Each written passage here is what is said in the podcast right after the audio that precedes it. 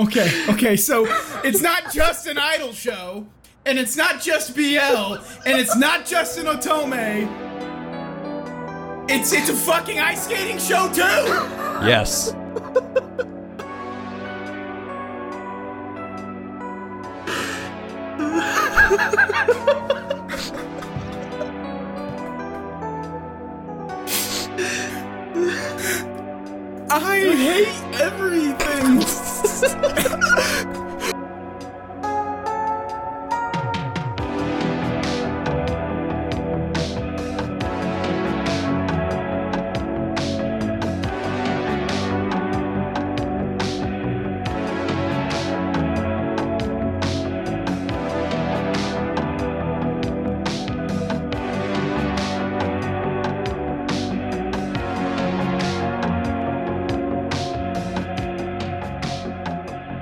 Welcome to Annie Files, episode 60, the podcast where critiques literally leak out of our asses. I'm your host, generic Isekai MC number 764, Ryan.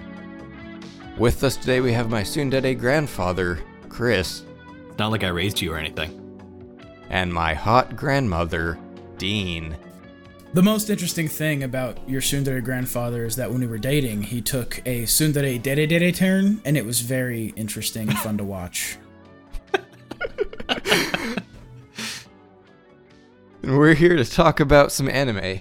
Uh, but first, here's how we rate our shows. Oh yeah, I I I play the. This is where I play the thing. Yeah. Here's how the Annie Files rating system works. Our hosts and guests have watched the first episode of the shows we're talking about today.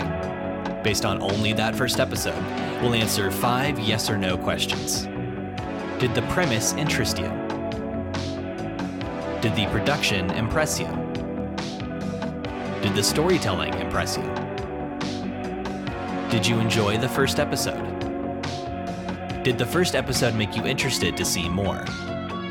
The way we interpret the word impress can make the Annie Files rating system tougher than some. Being decent or merely good won't be enough to stand out, and some of us may have higher standards than others.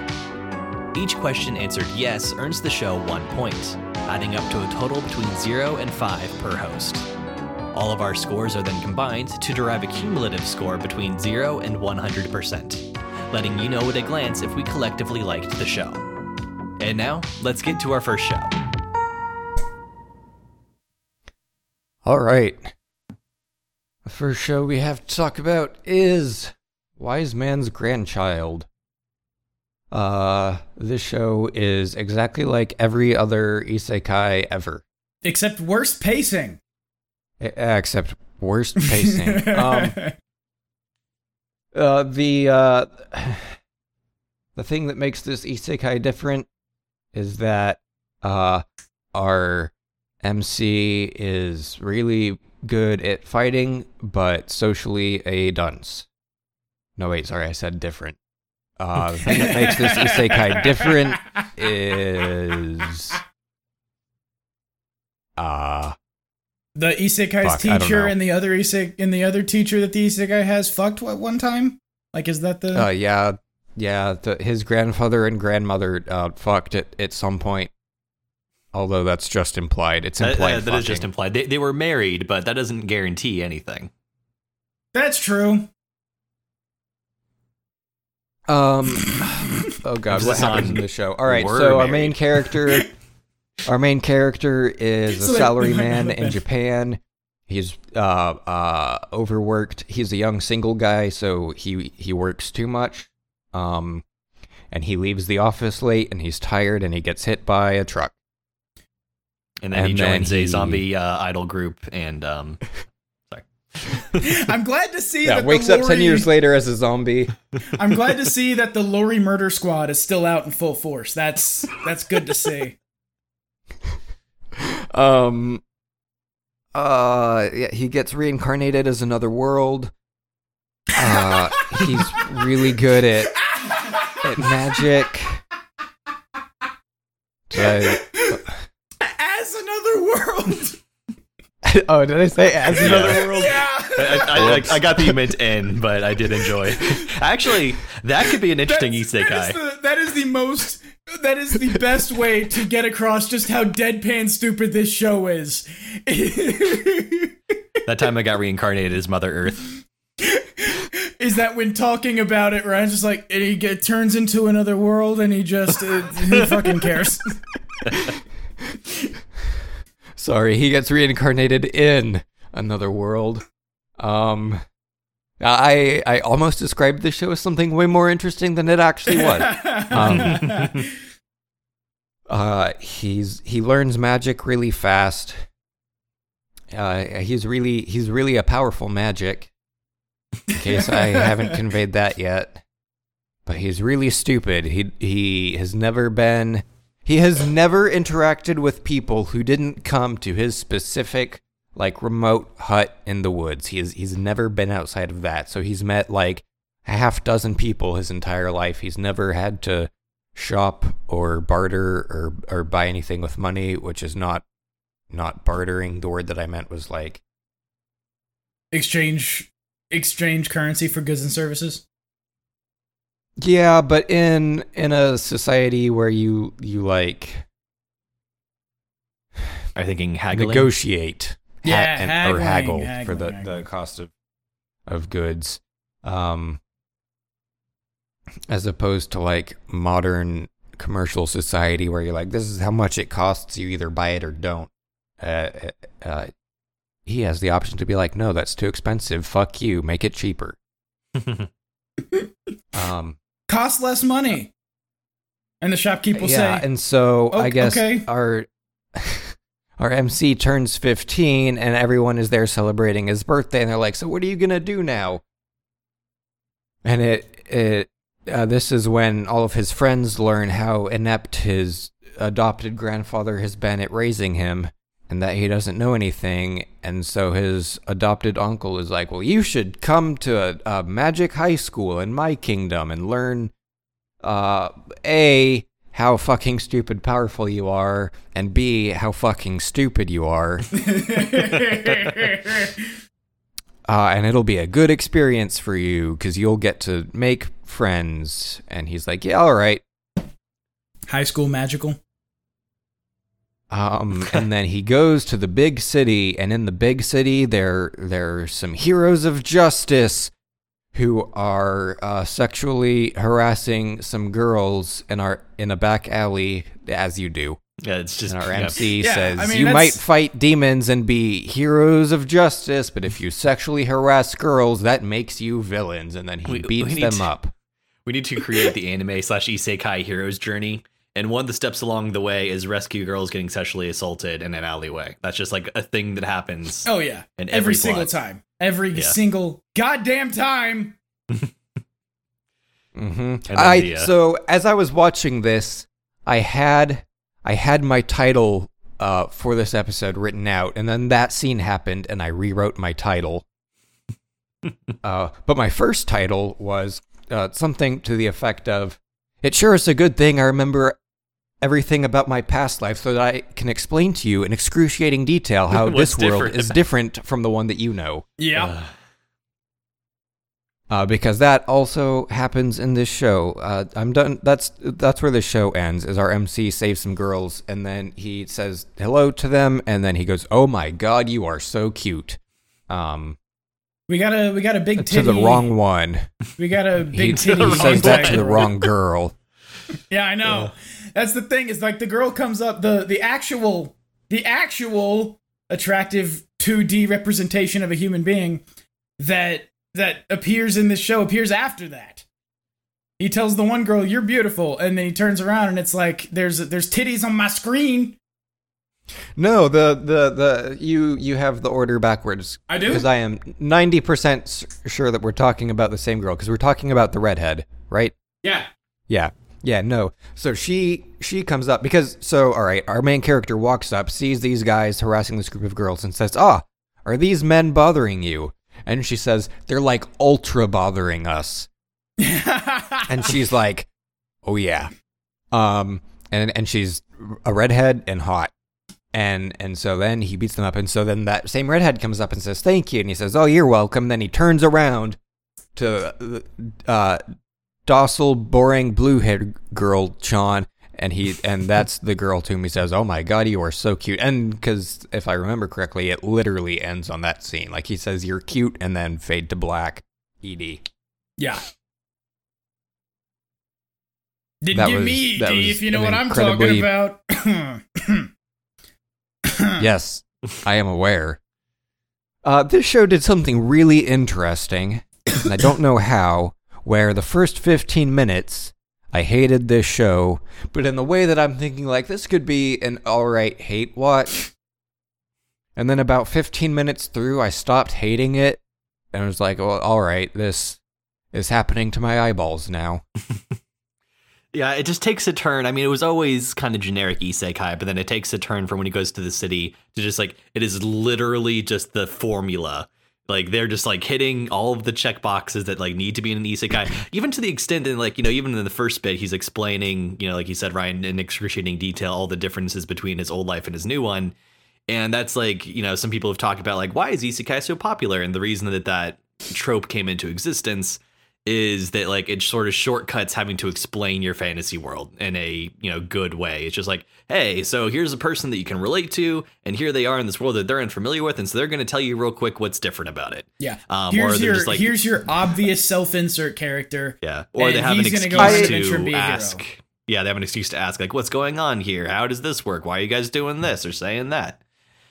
I feel like this show is worse though because early isekais, like specifically Sword Art Online, which popularized isekai. I don't know if it was like the first example of that, yeah.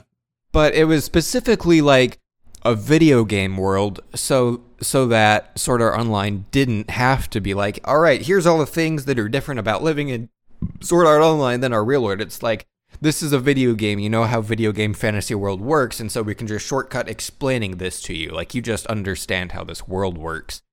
And this show uses uses the isekai trope to to do the thing where it's like, okay, here is exactly how this world is different from what you know. So let me let me explain to you in dialogue how it works. Just to be just to be clear, so that you Ryan do not fall victim to internet dick slappery. Um, there was isekai before Sao. Sao just hit Mhm. real hard. and Now there's isekai everywhere. Mhm. Is what you're Mm, saying? yes. You're not saying Yes. Sao invented isekai because there's some dick slappers on the internet who would try and say S- that that's what you're saying. Where did that term come Sao from? I don't wanna invented know the answer isekai. Fuck you, fight me. Fuck you, fight me. Don't at me. um, so there was a moment in this show when I thought that they may be doing something kind of smart and clever, where he dies by getting hit by a truck, so essentially a car accident, and then when he's reborn in the next world, um, he is uh, pulled from the rubble of what appears to be a carriage accident. Mm. Um, of course, that is where car comes from, is automated carriage, um, or auto mode, whatever, um, self-propelled carriages. And so I was thinking, like, oh, so like this is an interesting theory of reincarnation. Like you sort of are born from the same sort of incident that you died in, which basically means that like you know if you're killed somehow, then you have to like kill your parents, I guess. Um, Insert image macro of dude in shallow pond. It's not that deep. yeah, right. And then they just say later, it's like, oh yeah, my parents were killed by bandits, and then uh, Gra- Grandpa Chan grabbed me from the uh, from the rubble and raised me as his own. I guess. Um, I'm reading Invarial's thing right now. If you guys want to continue. Oh, I was about to, to read it. Uh, so Invarial in chat says, "Would you consider Evangelion to be an isekai not because the character is physically transported to another world, but because he's transported to another world in the sense of going from mundanity to fighting angels and giant robots?" That's uh, um, no. That's just kind of a mecha trope. Going from mundanity to fighting in giant robots is the arc of the first episode of Gundam. I would actually say it's a trope of a lot of anime of various genres. Is the idea of um, ordinary people being put into extraordinary circumstances. Um, I think Or returning isekai- to them a la John Wick. Mm. Like that's a that is a kind of a common thing because you have to start the hero's journey somewhere. Um, but yeah, I would say Evangelion, like it's an interesting thought for sure. But um, like and that that is definitely like very hero's journey, like stepping into the other world in the sense that's like not the world you're familiar with, but Isekai I think is very specifically like literally a different world. It's like Luke Skywalker. Luke Skywalker wanted to join when Luke Skywalker just wanted to get the fuck off Tatooine. So much so he was going to go go to the Imperial Academy. That's one thing that people don't really hook into. When Luke is complaining about transmitting his application to the Academy this year, he's saying he he wants to go to the Imperial Academy. Mhm, There's no Rebel Academy, right? So Luke was willing to join the people that he knows even at that point are bad because he in later interactions he talks about the Empire as if he doesn't like them. He just wants to get the hell away from Tatooine. Normal ass bumfuck moisture farmer gets thrust into a rebellion and saves the day. It's the hero's journey. Uh, the other thing I would say, and uh, this is not really technically mutually exclusive with being an isekai, um, but uh, Evangelion.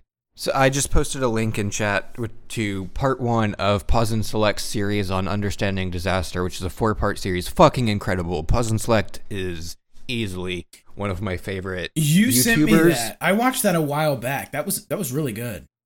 um uh because they're do you guys not see the link i posted in ch- I have it up. So it's it's a youtube link Uh, I don't see it. okay that's odd i'll post it again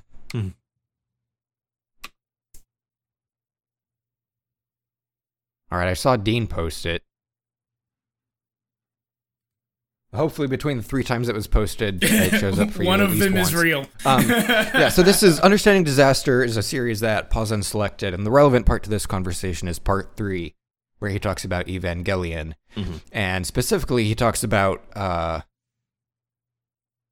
uh, Sekaikei, or uh, world anime, and oh god, let's hope that I remember this correctly. Um, the thing about Sekaikei is that the main character or the protagonist um does not participate in the fight. oh, it's it's Godzilla. Ins- Instead, uh I've actually never seen Godzilla, so maybe? The Um, humans, the humans typically in Godzilla are bystanders. Whether Godzilla's fighting for humanity or fighting a giant monster, not necessarily for humanity, but because it's a giant monster and he's Godzilla, or Godzilla's destroying the fucking city, um, and and you know not fighting on anybody's side, just breaking shit. Um, those are typically the three modes of Godzilla. Uh, human beings typically are not involved you tell the story from their perspective because that's how you get people to understand how incredible a giant monster fight is. Um Okay. I am not gonna lie, I zoned out there for a little bit. Uh Yeah, and uh, so in Sekaikei, the main character doesn't actively participate in the fight, but he is surrounded by, uh, I believe it's specifically women who are participating in the fight. Hmm. And so in Shinji's case, that would be Asuka and Rei. hmm Um, And um, drawing a blank on her name, but um, mother figure, commander of the yeah. yeah. Oh god, I Um, also can't remember her name. She's best girl, so I mean, we should, but it's... No, Asuka is. I- I've heard different, not to dwell on Evangelion too long, but I've heard different people were like, yes, Asuka is best girl, but then like they were also saying it's like she was best girl when I was younger, and then as I got older, um, ah, I'm drawing a blank on her name. Damn it. uh, All right, this is going to bother me, so I'm going to look it up. yes. In Vario, hey, some of the humans in Godzilla are in tanks trying to be relevant. Apparently, that's Uh, a big part of the new movie. Misato. Yeah. Yeah, that's right. Uh, uh, da, da, da. So, uh, so anyways, um, Evangelion is a is a Sekaikei. Uh, does that exclude it from being an isekai? No. I also feel like isekai is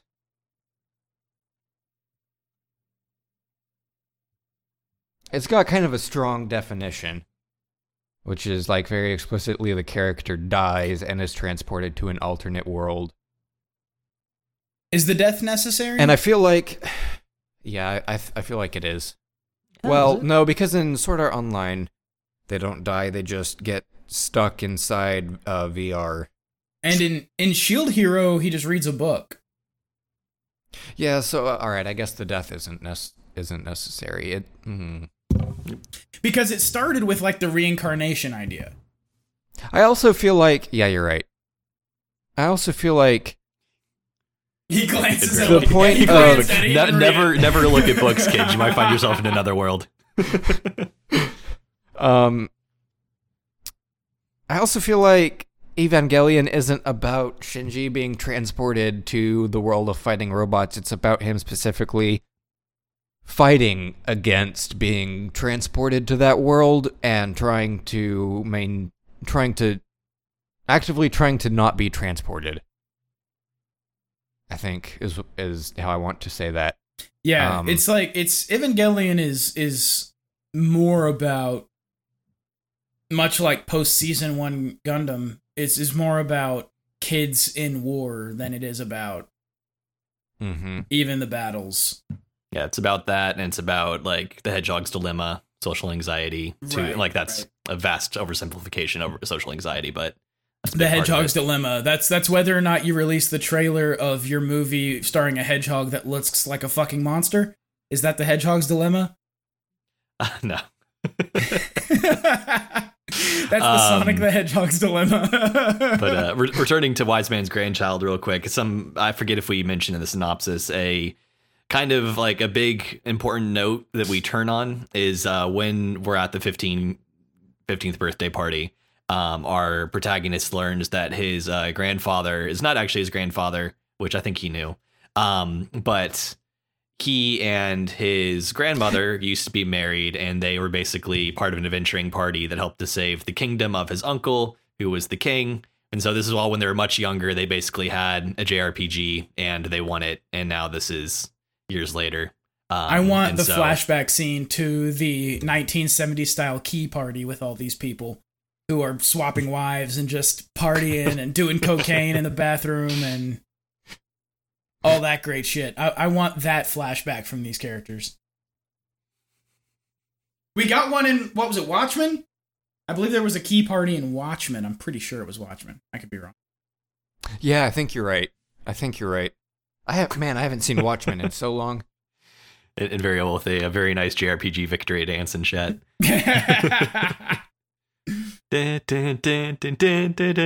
anyway, um, oh. so yeah, so it just turns out that this kid happens to like just be around the most influential people in the world. Like the other two people that are there with the king are like the the heads of his, the king's guard, and uh, so like the king basically invites him to go to the school, and uh, when they show up there in their carriage, uh, grandpa and grandma get um, mobbed by adoring fans who haven't seen them in forever, and they're like, "Oh, we gotta get out of here." And You're just- these yeah, it was- amazing heroes. Oh my god, everybody can recognize you even though it's been like what 30 years and and and most of the people in this crowd probably weren't even born then.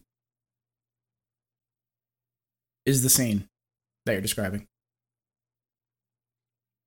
How do voices?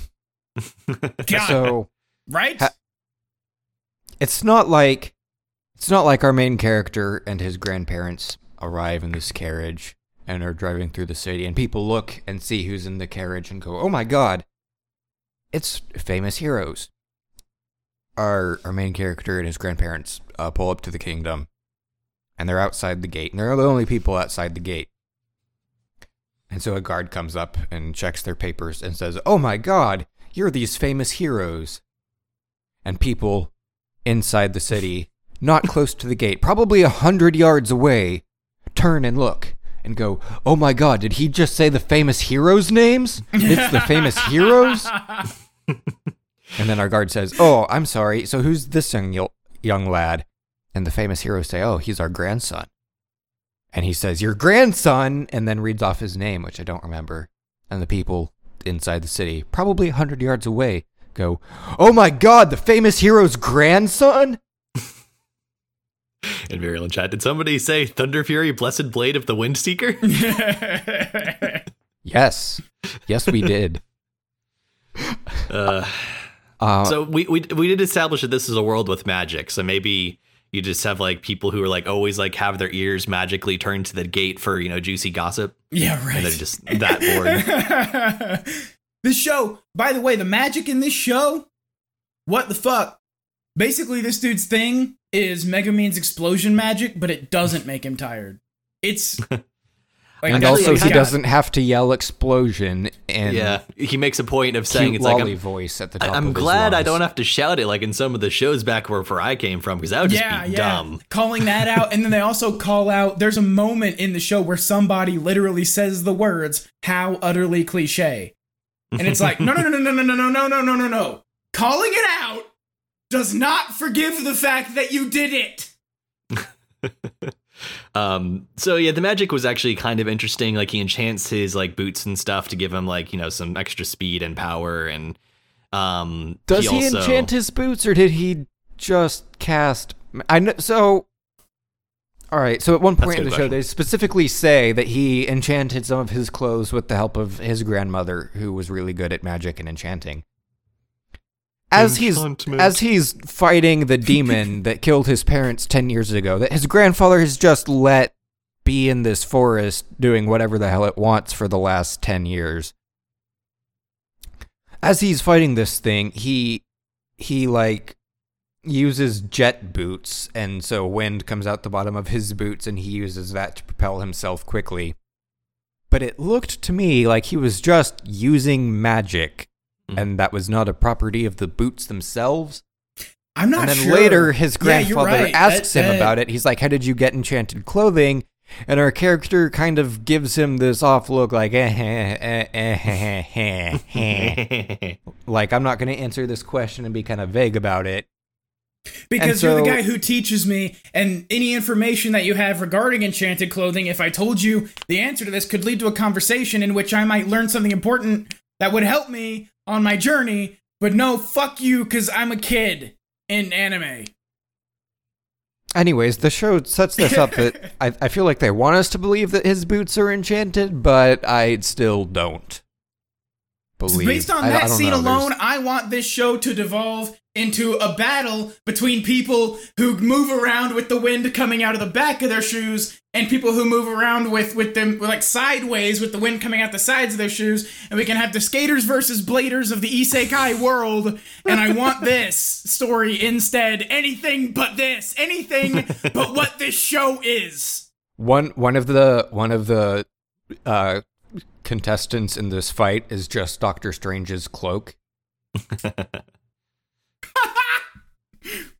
the the oh god Anything but this team. Yes. Anything but this. Anything but this. oh god, no, never mind. I don't know, like, more Virtual-san. More sun. Virtual-san is looking. If if we if we got like a specifically like Fuji Aoi and her gorilla friend spin off, I would be Man. down with that. Oh, Imagine, imagine not having such horrible Stockholm syndrome to Virtual-san is looking that you actively want there to be a second season of it to watch. 'cause that's where I am. Um, so yeah, the the one other note I had on the magic real quick that was kind of interesting, and I I hope they don't do this too much because it's just gonna get like they don't need to do this for it to be interesting. We just kind of know, but they say like you have to visualize the magic in order to use it, which is not a new concept. But at one point when he's doing like the big, um, basically like thermonuclear explosion to demonstrate his power in the middle of the episode, um, he's like, okay, so visualize like, you know, a pocket being formed and something igniting and now it's filling with oxygen. He kind of like explains almost like pseudoscientifically what's happening physically for the explosion to happen. Um, and for the idea that the magic kind of works like that, like you have to have like a really um, intricate understanding of the universe and how it works um, is a cool concept um, and one that I think is, um, you know, it's been sort of explored in various ways in other media, um, kind of like that. But yeah, Yeah, it's a the it, show is uh, not particularly good. This show's No. bad. Like really Yeah. bad. Not Yeah. even the tits at the end could save it. And that's Yeah. bad. I, I- I feel like that just kind of was like one more nail in the coffin of like this is just like Kinda everything was. else. It kind of Yeah. was. It's like everything in this show is so cliche and gratuitous. Even the tits are cliche and gratuitous. That's the worst kind of tits. Shade Yeah. gratuitous tits are the worst. Uh, Yeah. Uh, all right. So, scores for this show. Did the premise interest me? No. Did the production impress me? No. Did the storytelling impress me? No. Did I enjoy the first episode? No. Uh, did it make me interested to see more? No. Uh, zero. Chris? uh, did you have oh, a title? Title, title for the show. Yes. Wise Man's Grandchild, Episode 1. This ultra contrived situation looks like an excellent opportunity to show off in front of these hot girls. Nice. Um, yeah, so Wise, Gran- Wise Man's Grandchild, episode one, short sighted divorcee's apprentice. Um, did the premise interest me? Short-sighted divorcees apprentice. I like that a lot. Thank you. Thank you. That's That's pretty really good. good. Um, so did the premise interest me? Uh, no. It, for they had flashes of like maybe this is doing something kind of fresh and fun with isekai, but ultimately it was just generic and boring. Um, did the premise? Oh, sorry, I already answered that one. Did the production impress me? Uh, it wasn't bad. It wasn't good though either. It didn't really stand out. Um, there were some moments that you know were kind of cool. Like some of the effects were kind of well done, and um, some of the animation wasn't terrible, but just not enough to really stand out. Um, did the storytelling impress me? No, uh, for pretty obvious reasons. The only potential interest there is they do a few things that are kind of new and clever, but not really. Um, did I enjoy the first episode? I didn't hate it, but I'm not going to give it a point. Um, and did the first episode make me interested to see more? No, especially with the way it ended. If it was ever interesting, it was interesting up until like that midway point, and then they get to the city and everything just um, immediately loses interest. So I'm going to give that a no, and that means straight zeros for me. Maybe that's the reason I stopped hating it about halfway through, is I lost interest. Mm. You learn to you don't stop care. You don't care enough to hate it. You learn to stop worrying and love the garbage.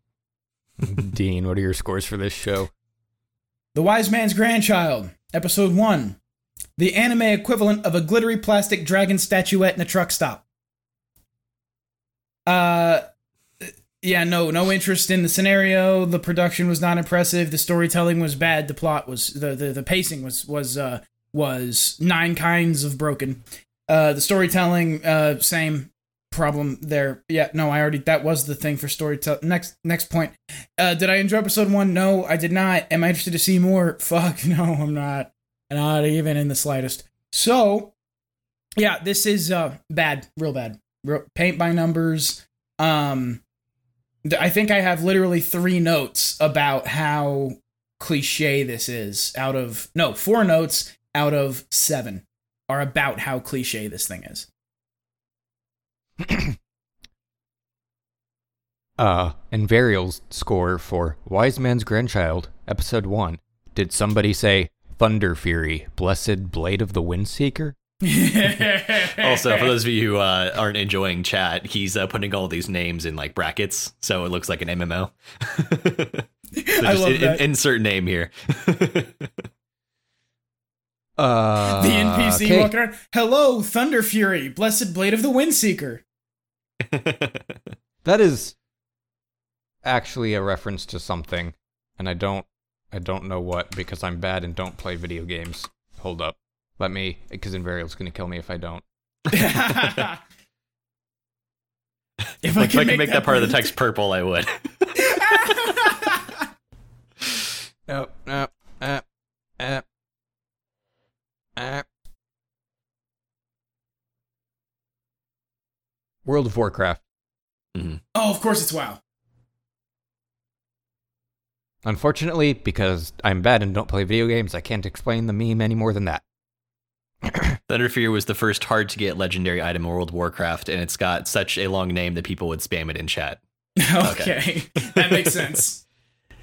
Thanks, Niburial, for your uh, weekly anti files. Wow. Today in something, meme history. Today in meme history.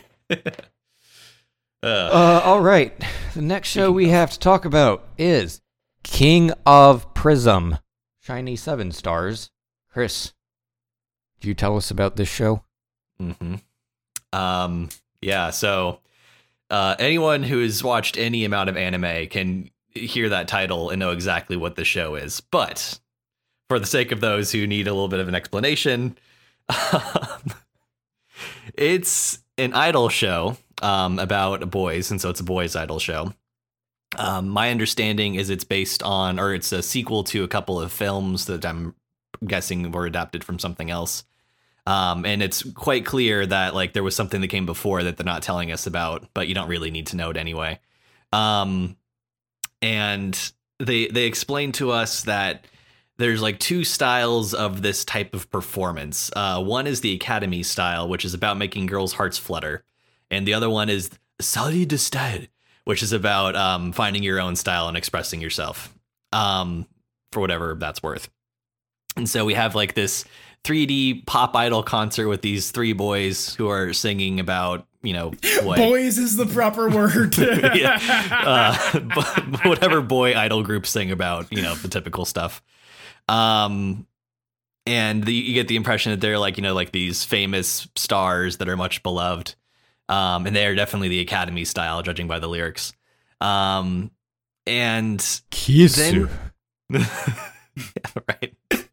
And then we were we were treated we were treated to a few sequences where I was thinking like if this is what the actual show is the entire time, I am both like amazed that this exists and very sad that it exists because it looks like for a few scenes it's essentially like a first person perspective VN just like playing out in anime form. I know. Um, what the fuck was up with that? just just randomly after I think it's after the OP, the show just starts and it's like it's unvoiced first person just with they whatever put text up on the screen supposed what- to be saying yeah. yeah in text on the screen and it's just I thought they couldn't afford a cast. hot hot scenes of like you the female uh, in situations where you can fuck the hot m- males but only 3 of them and it's the not even the 3 that our show is about it's the 3 from the pre-op here's the world exposition I should let you explain this show, but this made Yeah, me really well, angry. Yeah. Well, because they also too like it's so it's first person, but they also like cut to show like you know a girl like pretty much fully rendered, except that they like kind of black out her face so that like you can still sort of like self insert somewhat, and so like they kind of give you just enough context to know like what's happening between these characters. Um, or like There even show a like dating sim scene at the beginning of this fucking it's it's, idol it's basically a dating sim that happens at the beginning of the anime. Like there's these like things where like they're kind of like you know maybe a girl's like teasing a guy and then like you'll say something. It's like oh you're so cute or whatever. Um, just in case, just just in case from like the name or promotional art of the anime, you didn't realize that this was Enotome. Like if, if you somehow case. missed that, let us really drive this home for you. Is that an Otome normie filter? Putting a dating sim at the very beginning of the show? I don't know. Um, I feel like this the beginning of the show was the normie filter, but um, that's the show itself is a normie filter. It's a test to see if your co- if your cognition is functional. Because this fucking show nearly killed my brain. so I was bracing myself for a few minutes for like, is this going to be like another 20 minutes of uh, first person? And it, like, it wasn't even like the same character. Like they jump between different girls talking to yeah. different dudes. Um, and so I was thinking like, anyway, and so we, we go then to, Also, okay. so the last the last girl that we are in this just fucking random like one one minute clip that has nothing to do with anything else that happens in this show. The last one, uh, the her her her uh male counterpart cooked her dinner, a, a very nice looking dinner, and he says we uh we have to eat up so we have stamina for what comes next. And she's Fucking- like, "What? Uh, why are you trying to increase my stamina in the middle of the night? What comes next? What are you talking about?" Because Like, I'm an idiot. What are What are you thinking about? and then he he puts some toothpaste on his toothbrush and says, "This is what I meant. Of course, I can't wait." I can't wait to And brush starts my brushing teeth. his teeth, and my only thought was, "Is this Is this the like the thing? worst callback to the Oh toothbrush God, sex Monogatari! sequence in the Monogatari series, or is it just stupid? Dean is just flabbergasted right now. Like, I bet that's supposed to be a Monogatari reference. I feel like it has to be and simultaneously Oh. can't be. Yeah. It's just like because what the actual hell? It's just the it's just the typical tease scene of like I was of course just talking about this totally innocent thing, right? But the the, the toothbrushing, the teeth brushing as a as an awkward sexual activity, that's a that's a thing that happened. I mean, it was in Quince, wasn't it? Or was it not? Did they reference that in Quince? Because it's been referenced a couple of times. Now I oh, I feel That like scene it from was. Monogatari. I feel like it was, but now I can't remember. I think it was. It's been I think it's, it it's was. I think referenced all right. the time. It's referenced all the time because it's it's one of the most awkward and funny scenes in anime. Is this this scene where this like weird it, know, Toothbrushing sexual tension, Tension. between brother and sister. It's Yeah. fucking it's a scene. It's weird. is quite a scene. It's packed with with uh uh feelings. Anyway, the um Feelings. That's a good way to describe it. there are So- lots of feelings. Um I, it has to be a reference to that. I feel like there's no other because it's not funny otherwise. Well, so after we're treated to these uh, first-person uh, vignettes, um, we we cut back to the the real story, which is about this group of seven idols, um, and we we get like kind of a quick little run through of who, who all of them are and their like defining uh, quirk. Because of course, when you have a group, it's like everyone's just a two-dimensional. Like, here's this character's thing. Um, so we, we get introduced to our, our seven our seven boys, and then. The um, only one that I remember also is the one who like talks like he's a badass but is embarrassed by literally everything. Um, there's also the one who's uh, mistaken for a girl because he's so cute. Oh yeah, Um, that's a that's oh, a that's and- a classic trope. And Mhm. because he's drawn with boobs. Yeah, Mm. it's like it's not you're not mistaking this person for a female. You've literally drawn a female and are saying it, that that's a dude. Maybe it's just really um inclusive. It's it's transpositive. I don't know. Um, Maybe. we never know. Maybe, But in any case- I, will uh, I'll never know because I'm not watching this piece of shit ever again. um, so we uh, we get introduced to to these lads, and for some reason, I forget if they won the previous contest. I feel like it was actually the three the three dudes we get introduced to at the beginning who won this contest or something. Yeah, it was the Who three dudes knows? at the very the- beginning who won the last contest because trying to. I should just let you. All right. Yeah. It's, it's So- So I guess like maybe the, these guys are kind of like affiliated with them because for some reason they get to go to like this big um you know training facility in a skyscraper. Okay, so Um, it sounds like it sounds like you actually don't understand the connection here. So can I? Yes, go ahead. Okay. Because the show didn't do a very good job of making. No, the show did a fucking horrible Yeah. job of it. It took me forever to figure this out. Okay, so Rainbow.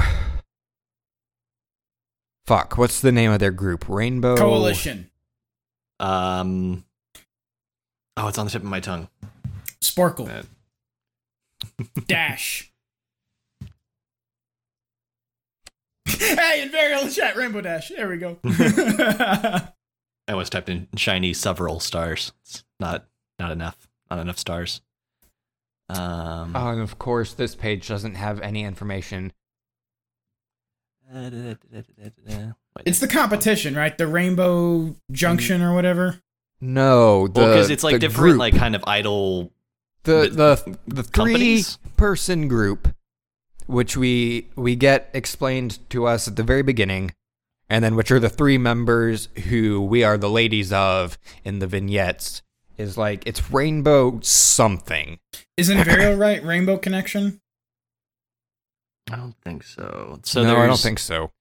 Edel Rose, but that's like There's White Rose. So and those are Edel Edel Rose is the school that our seven Right. main characters are attending. And it means like White Rose or Black Rose. I can't remember which. and um the rainbow group uh, like is somehow affiliated with this school they went to the school previously or i over don't the rainbow.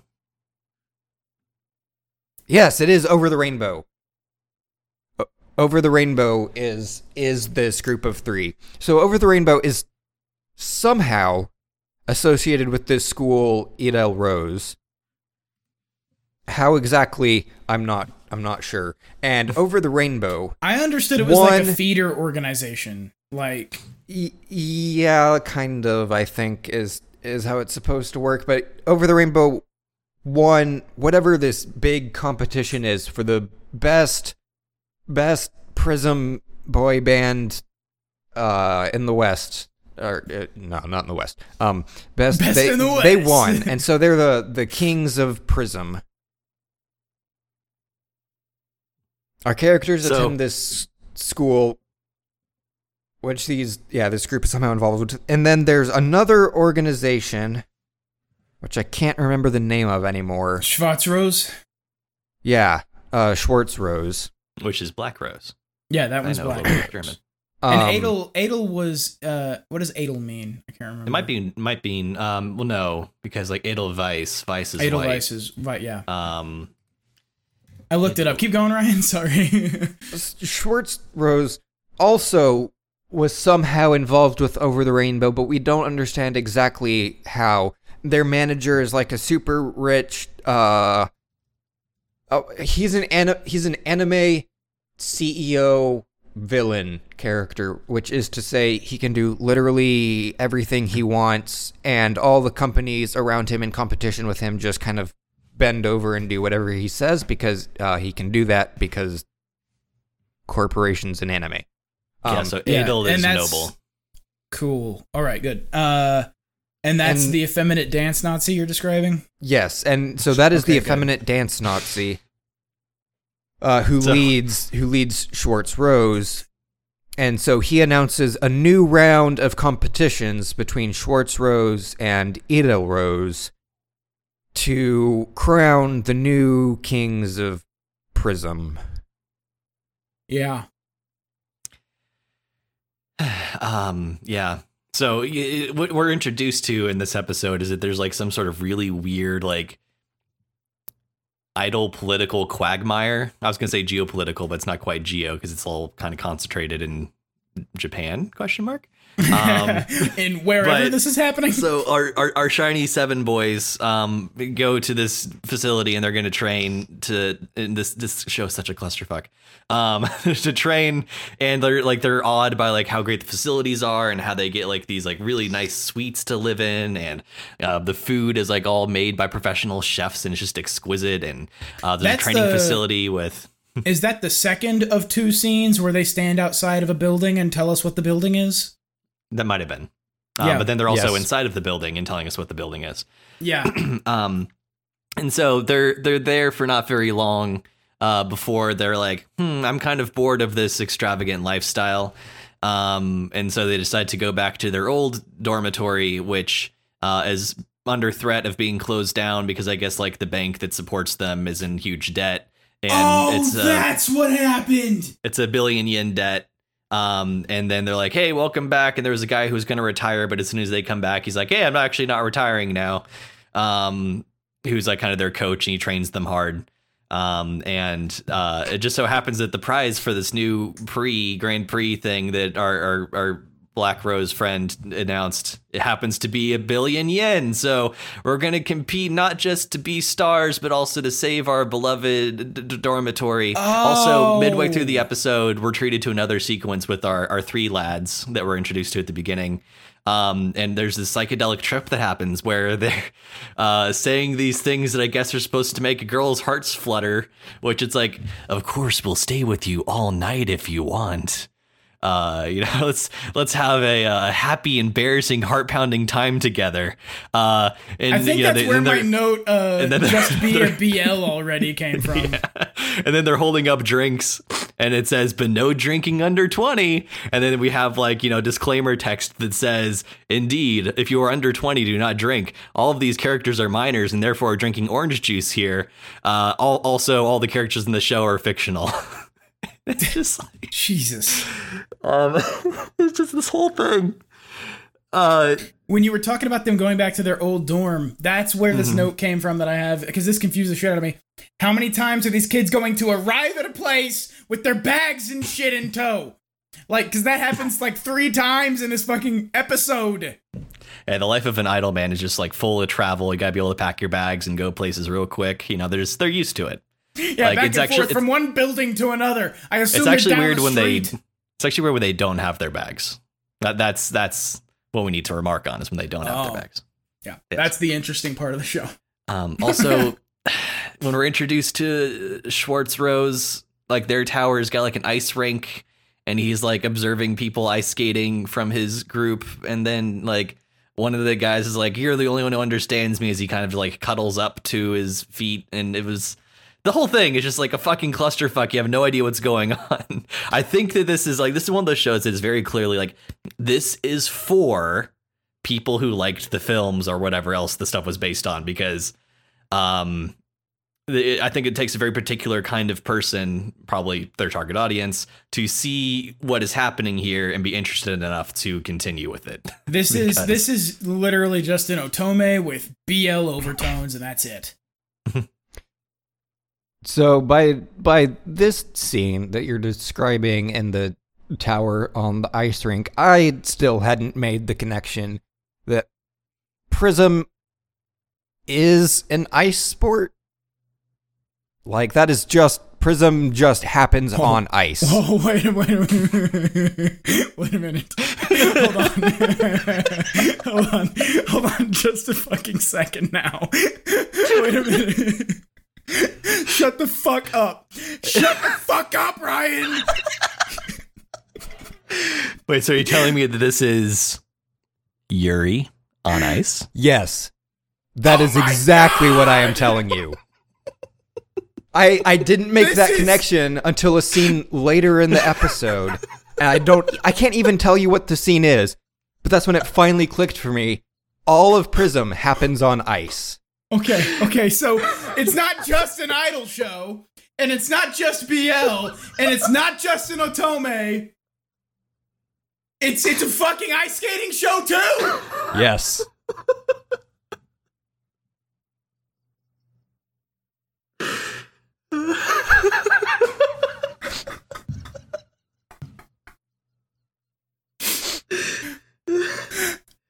I hate everything.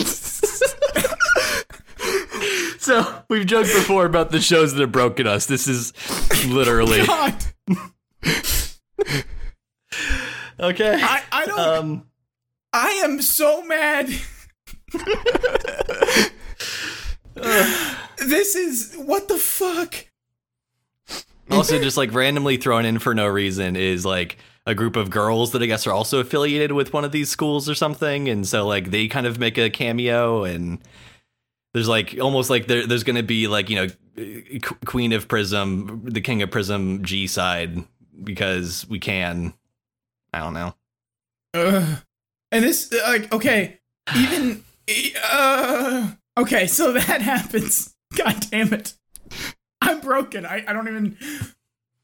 I thought for a second Dance Nazi was a terrorist. Like, the show is off the fucking rails. Well, he, he's very much like that. Um, oh, what was his name? The uh, the main villain from Street Fighter. Um, uh, Bison? M, M. Bison. yeah. Um, kind of like that that thing of he is one thing, but also bent on world domination. Or I don't know. So he's like he's Yeah, hosting and this he- this thing, but he, it's but actually he blows up his entrance to the thing. So it's like I thought I was like, wait a minute, wait a minute, wait a minute, wait a minute. This dude's a terrorist too. and then it's like, oh no, he's just a theatrical dick, and he wanted to blow something up when he entered. I am. And yeah, and so when he when he so Dance Nazi is giving the commencement speech at the unveiling of a golden statue of our ice boys. Oh yeah, because he's uh like I just want to celebrate their victory. These they're so great, so I'm investing this money to celebrate them. And then he he says, but then like he, he they're sort of doing like the the the dedication ceremony, and then he like hits a thing, and there's an explosion, but no one dies. An explosion that is large enough that it would level if it were real, it would level the giant stadium that it happens around. Uh, we just Yeah! zoom out. We just It we was. zoom It out. was fucking massive. we get uh, a shot was a of this stadium like from and this thing is just all like this would level a city block this explosion and then and then when the explosion is done and everyone's not dead and uh, we see that the statue has now like changed and none of the boys so are in the they- same they, pose They, that they went were from like standing side to side, being like, "Yay, we won!" to now like they're holding up a giant crown, um, which and just it- comes out of uh nowhere. just yeah, like it's a it's a giant golden crown that's like at least half the height and definitely more than the circumference of these these three lads. And now they're holding that up, and it's kind of like a giant trophy, I guess, for the the competition that he announces because he's like, "I'm a sore loser, and so I demand a rematch." I am I I I not I'm not gonna lie. I was like a little excited for about four seconds, less than four seconds even, when I thought that this could be a show about idol boys who have to fight a terrorist. I I thought that would be cool and fun maybe. And then it wasn't that immediately.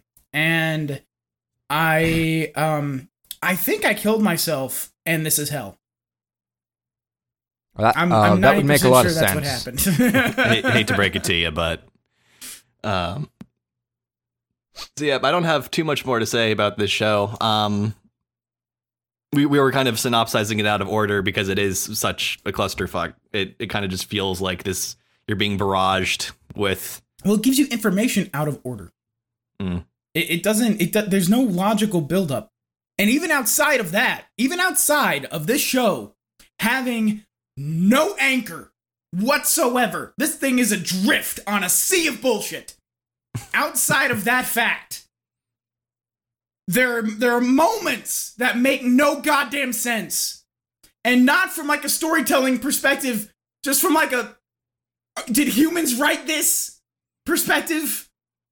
They're talking about in one in one moment of this thing, they're talking about how they have access to all this nice workout equipment, and the camera is literally panning over five plain as shit squat racks. Like, not even nice squat racks. These were like the cheapest we could get on eBay squat racks. Yeah, these are squat racks for like a, a gym that just opened and it's in a strip mall and they really need to pay back their small business loan. Like that's the kind of squat racks this place had.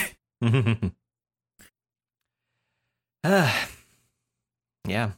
I am I am so upset that this show exists and that I had to watch even an episode of it.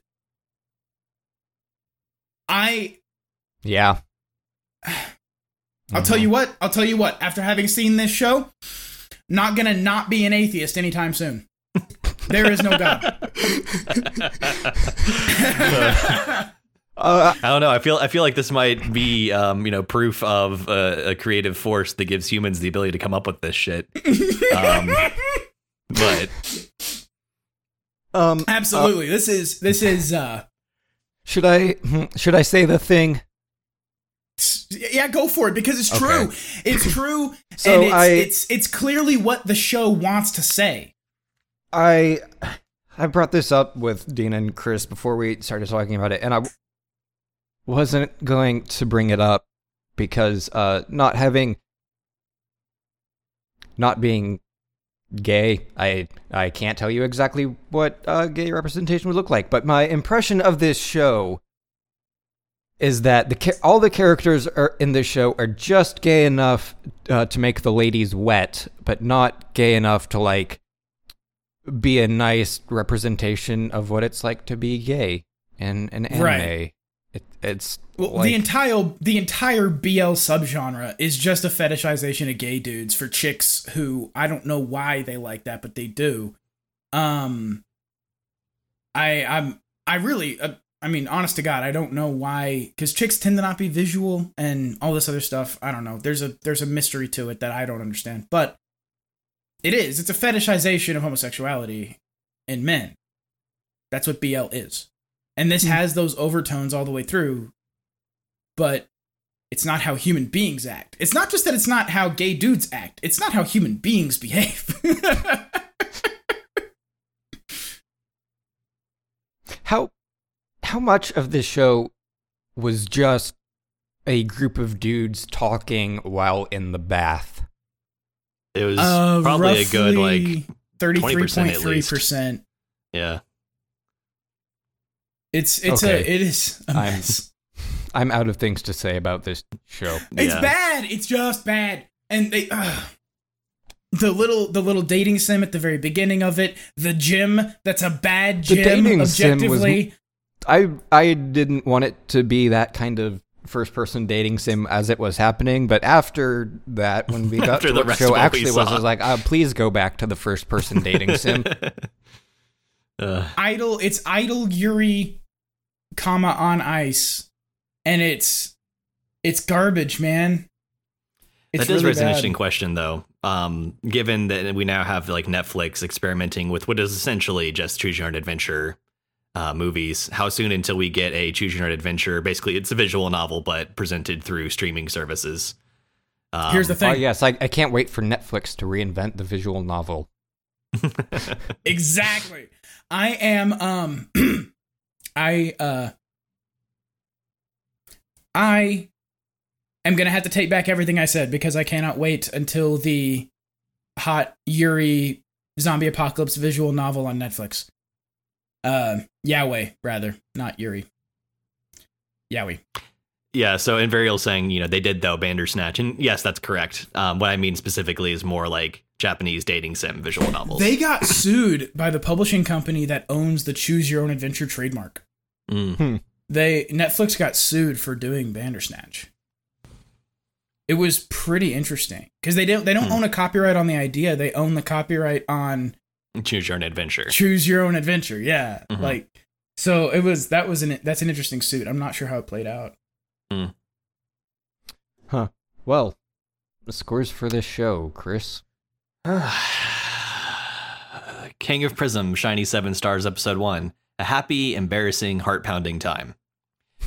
Um, Oh.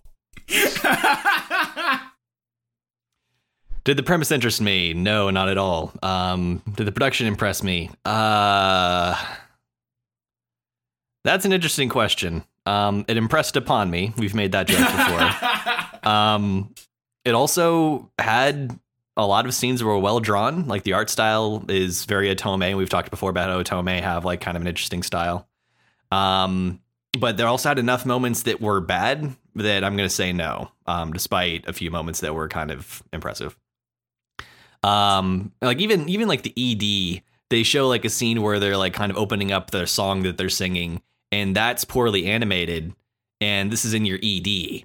Like EDs are supposed to be like you know a step above your typical. Um, OPs more so. But Oh, I completely forgot. This is the show which opens on full 3D CG, bad CG, 3D dance CG of androgynous fairies and CG idols. and then they uh they do the OP, and then the opening shot after the OP is the same bad 3D CG of these guys dancing, and then we pan back and we see that this is an image being displayed on the television, and then as we keep panning out, we get like 2D animated room and our cast of seven boys. So we have this lovely mix of bad CG and passable 2D on screen at the same time. Oh yeah. Um, did the storytelling impress me? No, it was. Um, there was way too much going on. Um, it, it was it was definitely so like you know one of the things we talk about in, on our show is like at one point we were debating whether or not we should have any prequels, sequels, whatever. And I think that what we landed on is as long as it says season one, so like it can be a reboot of something, it can be like kind of a sister series or whatever. Um, as long as it's not a season two or a season three, et cetera, et cetera, then it's fine. and so one of the things that we can talk about with those is to what extent does it let you know what's going on without needing the context of the other stuff? Um, and this one doesn't. Um, except for when it tries to explain things to you and it's just confusing because it's Yeah, this one's really bad at it. Mm, Yeah. Yes. so no, the storytelling did not impress me. This Did I TV show's bad episode? at being a TV show. Did I enjoy the first episode? No. Um, there were a couple of moments where I could kind of uh, laugh at it, not with it. Um, but that doesn't cancel out uh, th- what what happened to me. Um, did the first episode make me interested to see more? No, not at all. Um, I'm definitely uh, not going to watch more of this unless it happens to win the losers bracket, and then I will not be interested to see more. I'll just will see more. It has a chance. It has a Um, chance. Dean. King of Prism, Shiny Seven Stars, Episode 1, in which Star Splash hopefully means putting this show in a burlap sack and drowning it in a river. Scenario interest. None whatsoever. Production. Was it impressive? No, it was not. Storytelling. Was it good? No, it was bad. Did I enjoy episode 1? No, I hated it. Am I interested to see more? No, I'd rather die. And for me, uh, King of Prism, Shiny Seven Stars, Episode 1. All characters appearing in Prism Jump are fictional. Let that sink in. Uh, did did this show, uh, did the premise interest me? No. Did the production impress me? No. Did the storytelling impress me? No. Did I enjoy the first episode? No. Did the first episode make me interested to see more? No. That brings our total score for this show to a zero, or zero percent. The next show we have to talk about is Demon Slayer, Kimetsu no Yaiba. Dean, you want to tell us about this show? Yeah, sure. Um, it was the only good show this week. anyway, um, I I'm gonna like there's fight gonna be you on debate over that. are you really? Yep. Okay. Well, um, for now.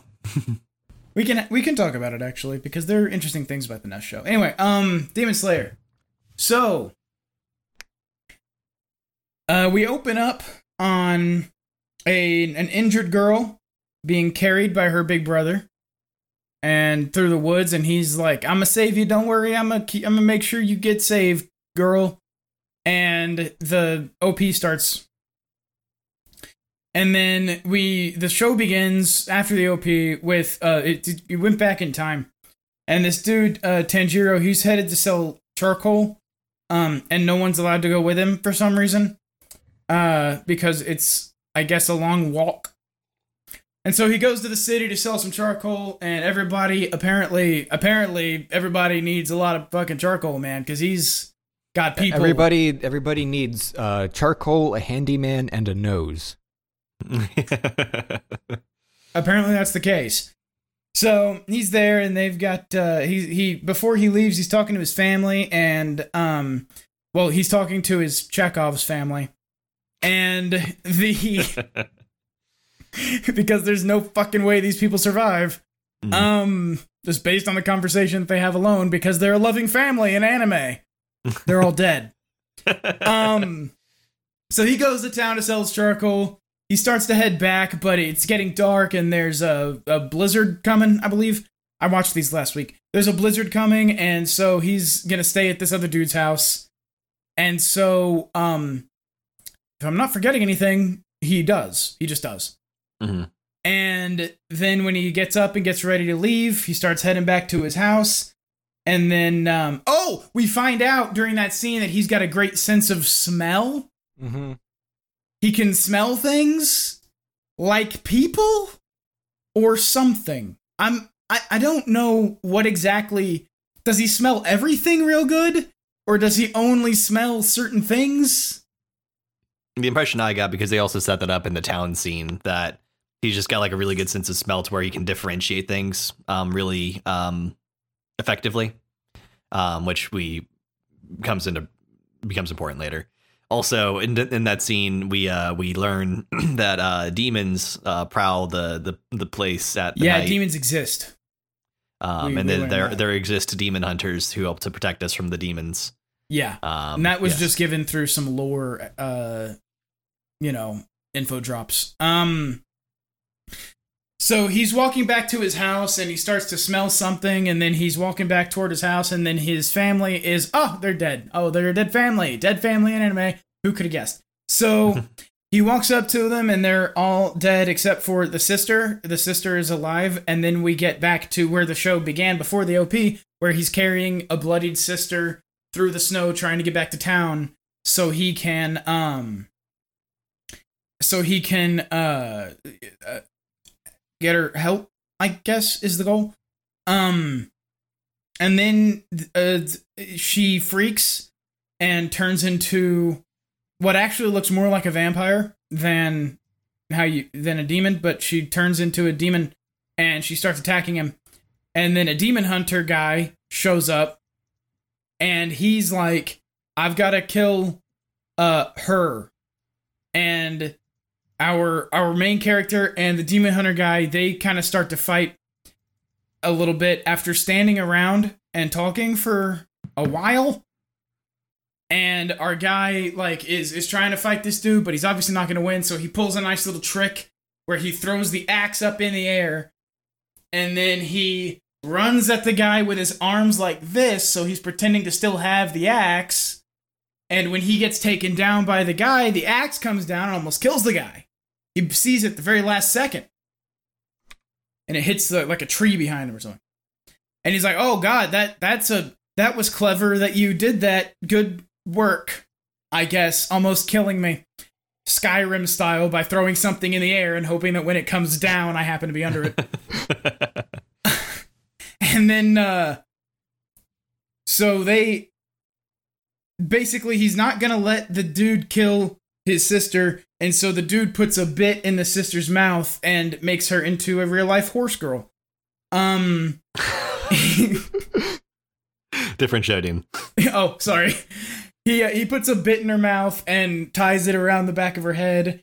And then uh she's all tied up now and she's not going to be able to kill anybody. And i guess they're going to try and help her. And this is going to be the story of our of our main character either just hanging out with the demon slayer dororo style or learning himself how to be a demon slayer um I felt like it was pretty clearly going to be him becoming a demon slayer. Right, because they wouldn't have showed off that he knows how to fight if that wasn't the case. Um So yeah, that's basically the synopsis of the show. It was actually pretty cool. Uh I didn't I at the beginning of it I was like, "Oh shit, another one of these." And then as it actually started going, I I actually kind of enjoyed it. There's a lot of real emotion when he's trying to help his sister Mm-hmm. and stuff like that. There's a lot of real like they, they it wasn't played cliche. It was played Yeah. very realistic and true and and heartfelt. And Mhm. that's kind of when I started to give the show credit and then as it kept going, I just kept giving it credit because it was cool. And even though they stood around and talked before they fought, the the, the conversation wasn't an exposition dump. It was just a conversation about Mhm. like, I'm not gonna let you kill her. She can be helped. And the demon hunter's like, no, see, I do this for a living. I kill her a lot. Mhm. And he's like, no, I'm not gonna let you do it. And that kind of goes back and forth, and it becomes sort of a philosophical, pseudo philosophical discussion about you know killing people when they're demons actually. So I don't know. I, I actually didn't hate this. It, it sounds boring the way that I actually tell the, the the plot of the show, but it was an entertaining watch. Mm-hmm. Yeah, it um like that scene in particular dragged on. I felt like a little bit a little bit long. Um, but it also did have you know to your point some good kind of emotion in there. Like the you kind of like you, you actually like I found myself actually wondering is this kid going to kind of just like give in and say like oh crap like I, I hate to say this but yeah she's gone and we have to kill her um, and he doesn't give up eventually. And so then they have that exchange, and then you know that tussle is kind of like what indicates to the guy that like, oh, he might actually have some promise doing what I do, um, and decides to give her the scroll or whatever that I guess contains the demon powers. Um, mm-hmm. which raises an interesting question: is like, how is she going to eat? Maybe she doesn't need to anymore, but like, if you take that scroll out to eat, you're going to turn into a demon again. So I mean, I don't know. It's I'm Sure well, what they're they're just gonna they're gonna train her to um eat only the bad guys, mm. like every vampire superhero. Yeah. but no, I'm I'm I'm interested in it. I, I think they. It doesn't seem as it seems like it seems like Dororo, but not quite as good or original. Um, but Dororo was really cool. So this being not quite as cool as Dororo is is still in the range of cool. So it, I, I don't know. I didn't I didn't hate watching this. I thought it was like you said that the the conversation that they had before they fought was a little long, but outside of that, there there was a lot of I don't know. It all rang true. It all rang heartfelt. Like like this wasn't mm-hmm. half-assed. They they mm-hmm. actually cared when they were making this show. Yeah, I'd agree with that. It's all CG. I don't know if you mentioned that. Mm. I was um, and it looks good. It does look pretty good. It looks. It, it, I think. It, I thought it looks really good. It took me a minute so to get think, used to, but mm-hmm. yeah. So yeah, I think that what they did is it was primarily 3D backgrounds, mm-hmm. um, and they actually used that to some cool effect. Like when they're going through the snow, they would actually like simulate walking through the snow, which is kind of cool. Yep. But then like I think they mixed 2D and 3D animation for the characters. Um, I think it was mostly 2D with a few so- shots that were 3D. Um, the 3D stuff while, was mostly action stuff, but it fit. Mm-hmm. It, it, didn't stick out. Actually, I, would... I felt like some of the action was still 2D. I think that the 3D the ones that jumped out to me were like just when he was walking or like there were a couple of shots like when they were at a distance and he was turning um the entire opening sequence of him at his house talking to his younger siblings was in 3D and I kind of stopped Was it? Yeah, I kind of stopped watching for it huh. after that. That's interesting. I, I, I, I thought the show looked really good. The animation's good. The writing wasn't bad. Um, there were there were there's of course exposition dumpery happening, but it it didn't feel too unnatural. It didn't feel particularly natural, but it didn't feel too unnatural. Um, and they didn't do fucking voiceover exposition, so that's a point in its favor regardless. Um, I don't know. I I, I actually enjoyed watching it. I I enjoyed uh, the show as well. Um, what what kind of hooked me a little bit too was there there is real emotion when he's carrying the sister, but the introduction to Chekhov's family sort of I was like, oh, this is a, like a loving family in an anime, and they're gonna kill it to create emotional stakes. That makes all they have to do is sell that, and it's gonna be interesting. And because you can do that and not sell it, you can do that, and then your main character is just like, I'm on a revenge quest now, mm-hmm. and he doesn't mourn at all. Um, that's not the case in this show. He he has a sister. She survived barely, and he's like, I've got to, I've got to save her. I've got to save her. I've got to fucking save her. So he starts walking through the snow to try and save his sister. The whole time he's telling her like, it's okay, it's okay. I'm gonna get you to town. It's all right. It's all right. It's all right. And and there was real emotion behind the behind the performance and behind the the mm. the script as well. Yeah, and so, like even the part where he's sort of like trying to keep himself going. He's like, you know, like he doesn't say in these words exactly, but like I'm fucking exhausted and there's still such a way to go, but I have to keep going.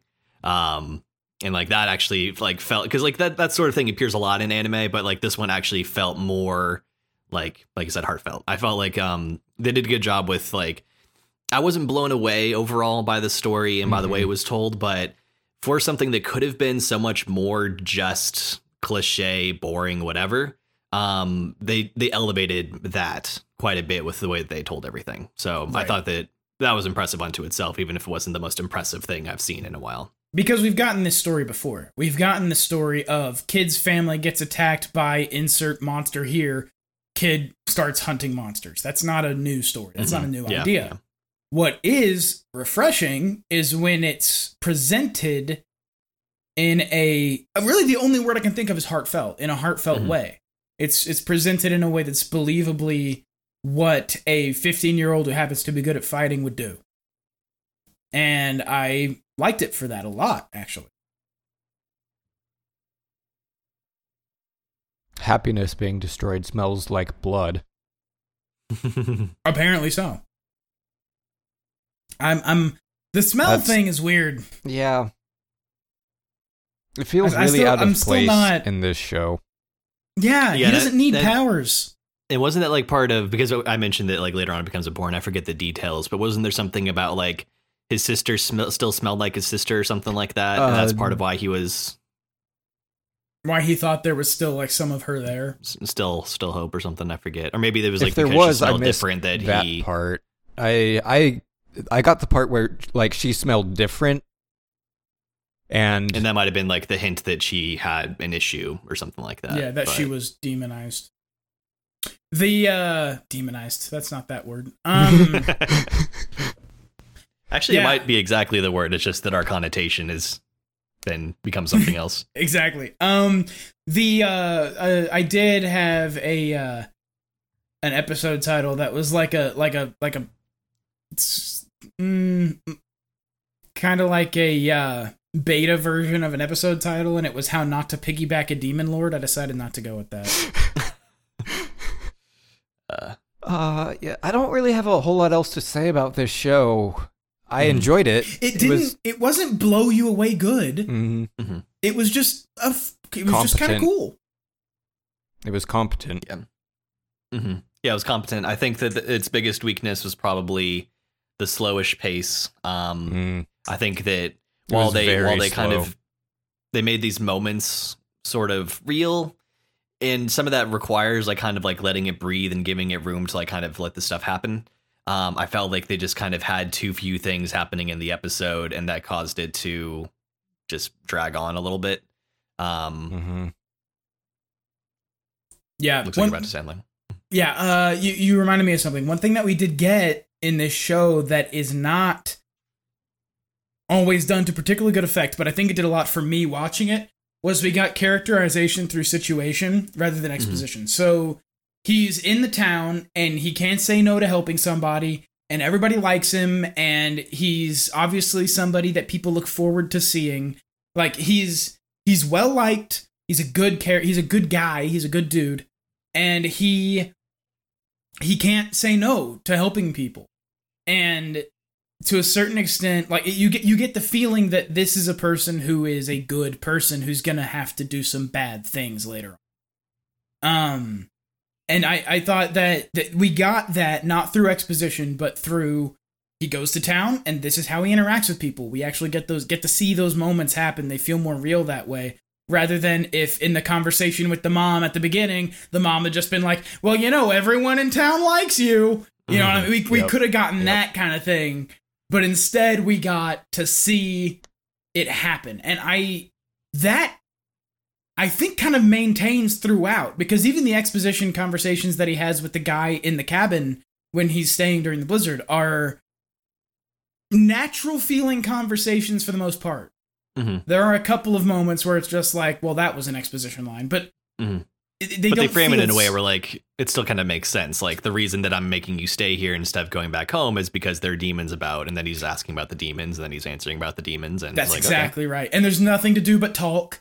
It's not Mhm. like they can, you know, kick back and watch TV or anything. Like there's nothing to do but have this conversation. Mhm. And that's why he's staying there is because it's dangerous with the demons and there's a blizzard. So, you know, let's talk about that for a second. I I I, I liked it. It was competent, I, and I think it even goes above competent in a couple of areas. Mhm. But it was outside of being competent. I didn't hate anybody. That's the other thing. I didn't hate a single character. I thought every character in this show was, um, I mean, maybe not likable, but they felt real. Mhm. Mhm. Our main character is very likable. Cabin guy feels very real. He feels like a real cabin guy. This is how a cabin guy who Yeah, knows about demons would behave. even demon hunter guy like he, he does exhibit some of like the typical qualities of like I'm just a jaded guy who's been doing this for so many years now. I know when Right. someone's gone and like just like straight up kills her. But he actually like the fact that he hesitates and the fact that he ends up coming around at the end also kind of demonstrates a little bit of like some believable depth. Yeah, he's not Um, a he's not a he's not a blank 2D character. He's a Mhm. he's got a I mean, he is a 2D character. He's got a uh, he has an actual in, in that personality sense, not the other sense. and he can be swayed. He can be swayed by by this character who's like, "No, no, no, trust me, she's still there somewhere."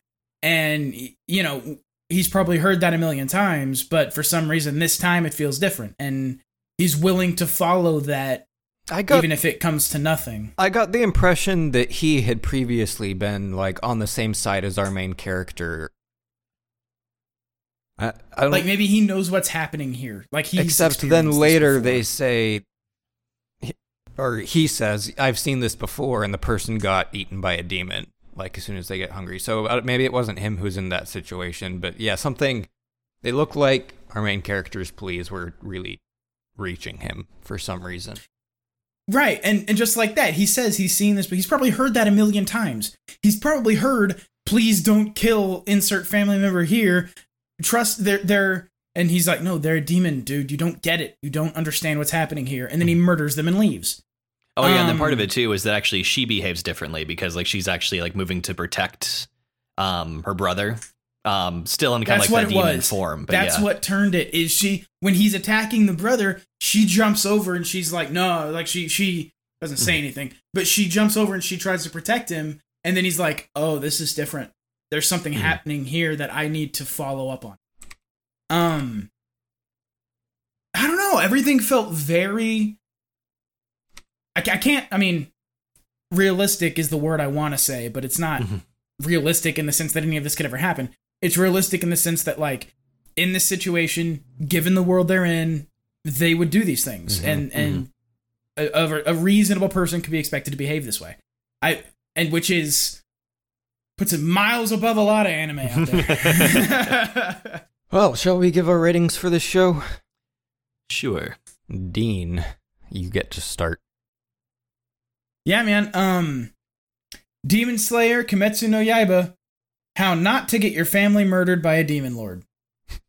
Scenario interest. Uh, I'm gonna say no on this. This is a little cliched. Mm-hmm. Uh, monster kills boy's family. Boy goes to kill monsters. Yeah, duh. Um, the production impressed me. Yeah, I thought the show looked really good. The snow scenes were beautiful. Um, the environments made sense, and like, and I say that like, duh. But it was. It's it's especially in snowy stuff.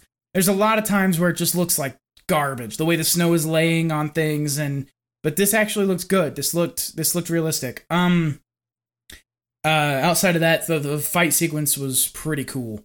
Um I wasn't a big fan of the flashback to explain what had happened. Wasn't a huge fan of that, but it, it wasn't so bad.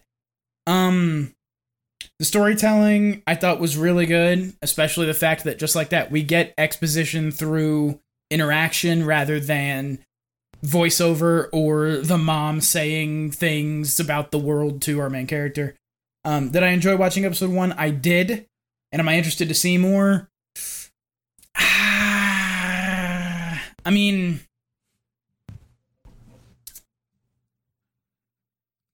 I don't know, man. I kind of want to, like, bitch, I might be, but I, I don't know. I don't know if I actually am interested to see any more of this. Sounds like a no to me. Um, but I liked it. I I, I Mhm. liked the first Well, I mean, episode. It just doesn't I mean- seem like something I want to sit down and watch. You know. Mhm. I was gonna say like that's that's largely where I'm at. Um, there's there's a difference between enjoying a good episode and seeing how you could see more, but not actually being interested to see more, and that's what the question's about. So Right. Yeah. I think that's where I'm at on it. Um. So that's a three for me. that's gonna be a note from Dean, dog. Uh, I'm Yeah, actually I, I think that's a. I think that's a three for me out of out of the five. I'm actually in the exact same boat. Uh, Demon Slayer, episode one. She's a one-eyed, one-horn, flying purple people eater. Um, yeah, three for me as well for exactly the same points. The production was really good. The storytelling was. Uh, the pacing was slow, but overall I enjoyed it. And I enjoyed the first episode, but I don't really want to see more. Chris? Uh, Demon Slayer Kimetsu no Yaiba episode one. Sister, you've gained weight. Um, Because Oh, there's yeah, a she part gets where she like she Like, she literally gets, gets, like- big. Yeah. She gets like jacked when she turns into a demon. It's pretty cool. Um, did the premise interest me? Yeah, no. Um, it, it's a very kind of cliched sort of thing, and not to say that like something that's not a new idea can't be something that I'm interested in. Just I'm not particularly interested in that one. Um, did the production impress me? Uh, I'll give it a yeah. Um, I thought that the the they did some interesting experimental stuff with the 3D, um, and so I, kind of appreciated them trying that out, and it worked pretty well. Um, the environments all looked really great throughout. Um, did the storytelling impress me? I'll give that a yeah for all the reasons we've discussed. Um, I thought that they took something that could have been pretty cliche and boring and made it um, more serviceable. Um, did I enjoy the first episode? Um, yeah, I'll give that a yeah. I was a little bit on the fence. There were definitely some parts that felt a little bit slow.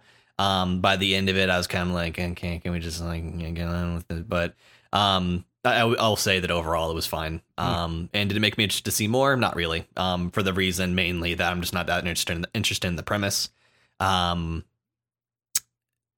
and like even the stuff that they were kind of pitching is like, here's what the show is going to be like. We're going to have like this this mystery around the sister, and can we fix her? And there's going to be like some maybe cool, almost like this is the wrong comparison because sports anime was drawing from other like fighting anime, but like the, the whole like we're going to explain this clever thing they did um sort of battle anime um and i'm just not that into that at least not in this particular instance I mean, Um, also, you know what's gonna happen. They're gonna they're gonna either cure the sister or the sister's gonna get back a, a, some amount of her consciousness that allows her to fight for them.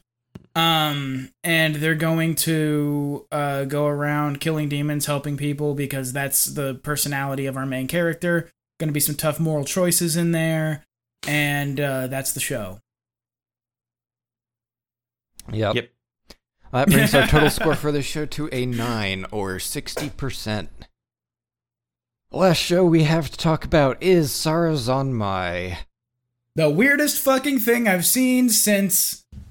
I mean, well, I guess since, Since- King of Prism, but well, I, don't- I, um, I would say it's the weirdest thing we've seen since. Oh, what was that? Goddamn short where he marries the monster, and the last Oh. minute and a half is them Oh, dancing. um yeah oh what was the name of that one i'm gonna look it up I This can't is- remember. But yeah, it's the was- weirdest thing I've seen since that, but this is a full length episode, not a short. Uh, so how does Oh, the this show, has a uh, this show has a theme song, so I'm gonna play a little clip of the theme song for this show.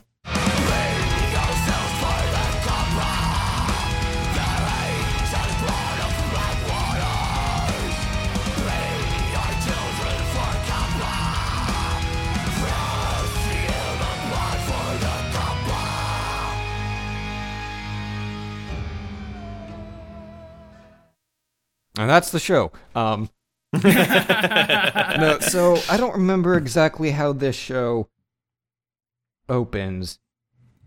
But it has something to do with our main character talking about uh Carrying a box. He's carrying his Amazon box. I'm sorry, Cap Kappazon box. yeah. um and there's something about this one person that our main character really cares about and he has to protect he has to protect his connection to this person, which is like a really dumb thing to say. Uh but he says it. And uh he doesn't need anyone else in the world as long as as long as he has his connection to this one person. Which is a really dumb thing to say, but he says it. Um Yeah, and sorry to interrupt uh jingai-san no yome was the, uh, yeah. the weird one that's what it was. Man, that was a show. Um, so our main character is walking to school carrying a Kappazon box, and on the TV he sees an ad and then some clip from an idol show where the idol is telling what the lucky selfie of the day is and our, so our main character has to take his lucky selfie the lucky selfie of the day or the lucky item of the day is uh, a box so you have to take a picture with a box a selfie with a box and the more boxes the luckier and so we know that our main our main character uh, uh, he doesn't explain why this happens. I was going to say something, that, but his knowledge that comes later. Um, and then we cut to another character trying to break into a car in the weirdest garage I've ever seen because it's like a public Yeah, it was like a garage, except that there's only one car and the entire rest of the space is taken up by Kappazon boxes. yeah. And then the idol from earlier shows up, takes a picture, takes a selfie of herself standing in front of this guy trying to break into a car with all the boxes and the backdrop. And so the guy breaking into this car is like, Did you just take a selfie? And the person's like, Nope, gotta run. Um, and so the guy who was breaking into the car chases after her because there's now evidence that he was trying to break into a car. Uh, and he doesn't find the girl, but then he finds our main character standing in front of a statue of a Kappa holding a box and his phone. And he says, Hey, have you seen a girl? And then he pauses and then he says, You have her phone. You are connected to the girl. And so he goes and they're going to fight. And then they break the statue. And then there's black smoke. And then our main character is at school and he goes, Oh, it was all a dream. And then he drops out of the soccer club, except that he already did that previously, and he talks with his best friend, and then uh fuck. There's some bells dinging, and then our main character and the guy who's breaking into the car both show up back where they broke the statue because that's where the bell is coming from. Yeah, they were That, following uh, the sound of like a little sound of the- hand Yeah. hand bell. Fun fact that a statue actually exists. Oh, really? Um, Yeah, they uh they they modify it obviously um to make it look like it's a different pose and stuff like that, but the Kappa statue in that like little like courtyard is actually a thing. Oh, that's neat. So Um, and I can't remember if it's started happening by this point or not. But boxes, yeah, it has by this point. Boxes are just floating around the city, and no one knows Flying why. And it's as if they're as if they're being delivered by Kappas on delivery drones.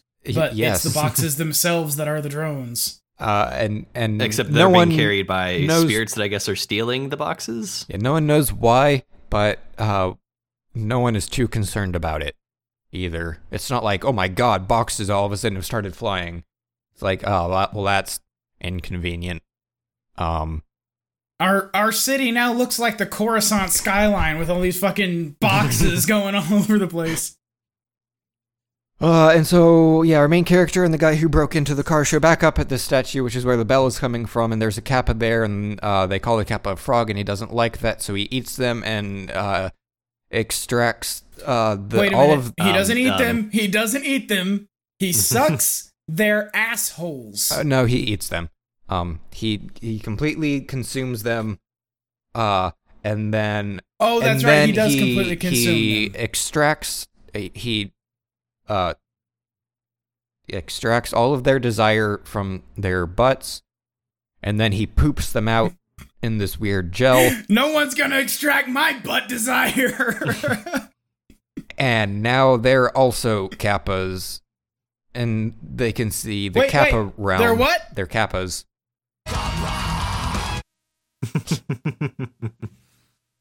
And so they can fight the spirits that are stealing all of the boxes, and they have to fight the spirits because our main character's box was stolen, and our main character's best friend's box was stolen.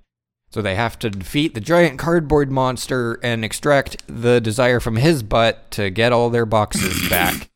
And So, they suck his butt. they do that and uh, they suck his butt and they get the thing and then it starts melting on them. And so in order to not have it melt on them and get it back to the kappa king in time uh, they have to do the sarazanmai which is where they share their innermost secrets with each other. And so we learn that um, the idol who took the picture in front of the guy who was stealing the car was not actually an idol. It was our main character cross-dressing as the idol and then the guy was stealing a car, and then his best friend has a crush on the idol? Maybe? I, I don't understand what it is. I, I I don't know if he just identifies her with her in a very unhealthy way, or if he like. I, I don't get it. I don't know. I don't know. We And- might learn more about that later. Um, I'll let you. It I'll let seems you like finish the up. kind I of thing some. that they would be like like that they would slowly roll out and reveal. Well, we I have a few theories. But we learn that the box that our main character has been carrying around the entire episode is where he keeps his cross-dressing clothes, which seems like a really good way to let people find out you're cross-dressing. Because like if you're carrying that box everywhere, people gonna be like, "What's in the box?" and people gonna look in the box, and you're gonna be found out, fam. That was Well, you see, the thing is, he- he has to he has to take his selfies, so he needs to have it all handy throughout the day. But he can't just be cross dressing all day every day because he's got to go to school and et cetera, et cetera. Um, so it's there in case he uh, he needs to take a quick selfie. he's dumb. Uh,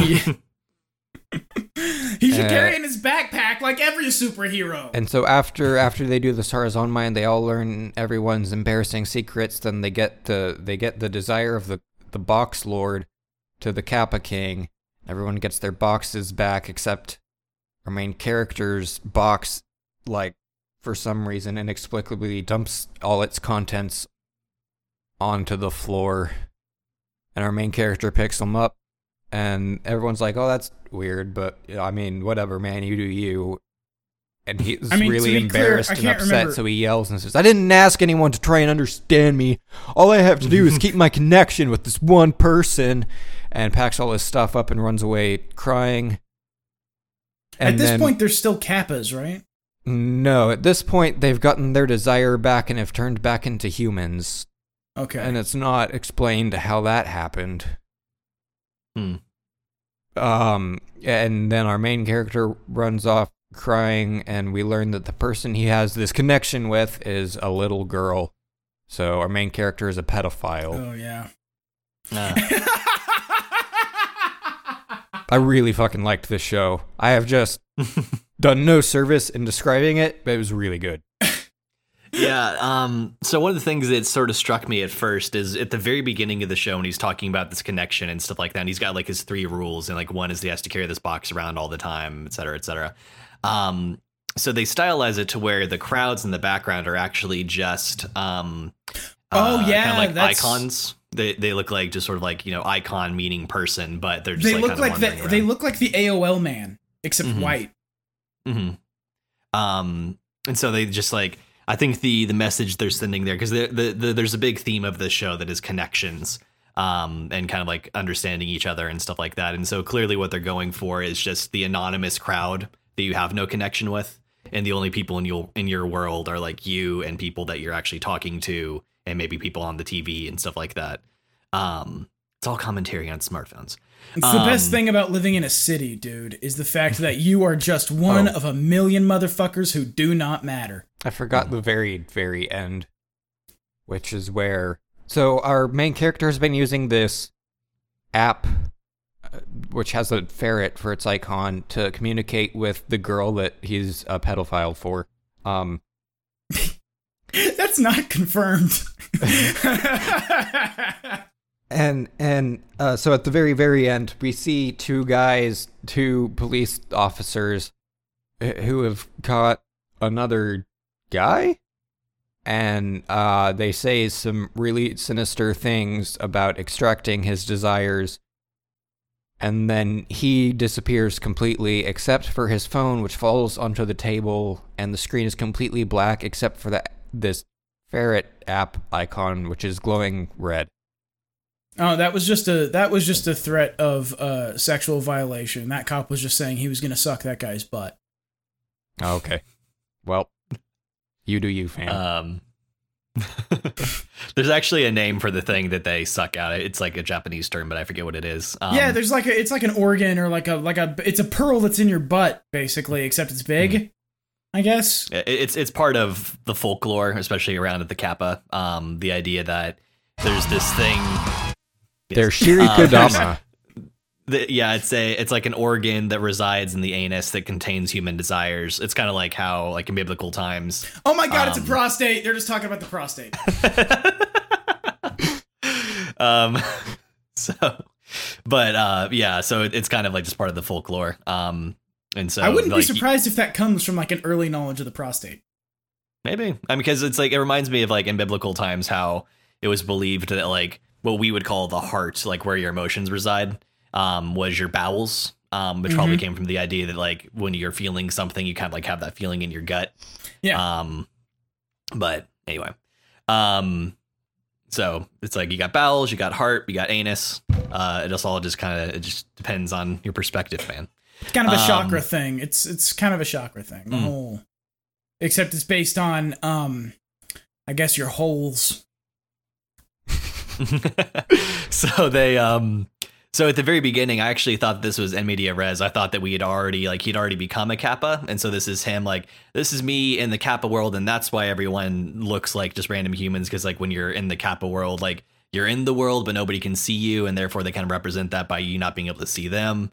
Um and that's why religion is so holy h-o-l um, but um, so I thought that that was that, and then like the the idol on the screen seemed to be like a Kappa idol. Um, so it's like, hey, for all you fellow Kappas out there, but uh, and I guess it was all just a dream. I forget exactly. It's, there's there's a lot going on in the show. um, There's a lot. but I thought that like the connection he had was like with the idol specifically, which Mhm. could explain you know So the cross dressing too.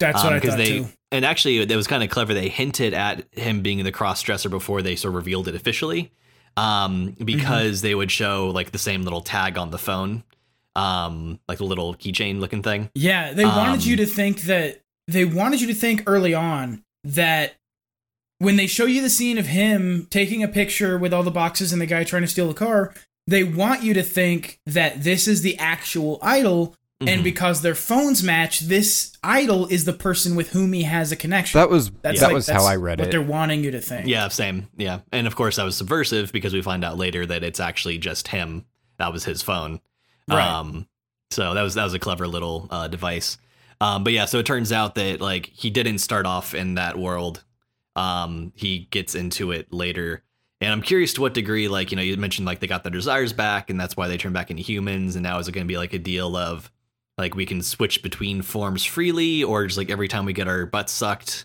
we turn into kappas again and that's just kind of like an episodic thing it's like oh we got we got butt sucked again um also okay so that Man, I remember the last time I got butt sucked.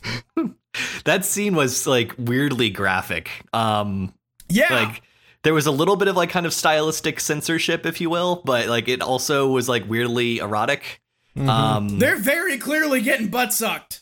yeah um so that that happened uh and the, these are these are not adults these are minors getting butt sucked um Well, now who cares if they if they extract raw minerals from the earth? um and then uh I'll leave now. Yeah, thank you.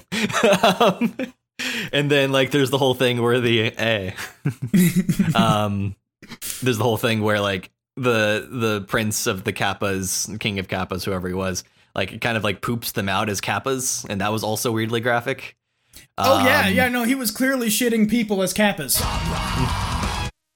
Um, and then the whole thing with like when they when they suck out the the desires from cardboard man, that was also very weirdly erotic. Um, and so and so I will say that like one of the things I did enjoy about the show is kind of how I'm not even sure like what the phrase would be for this. It's like that very particular Japanese brand of weird stylish stylish weird.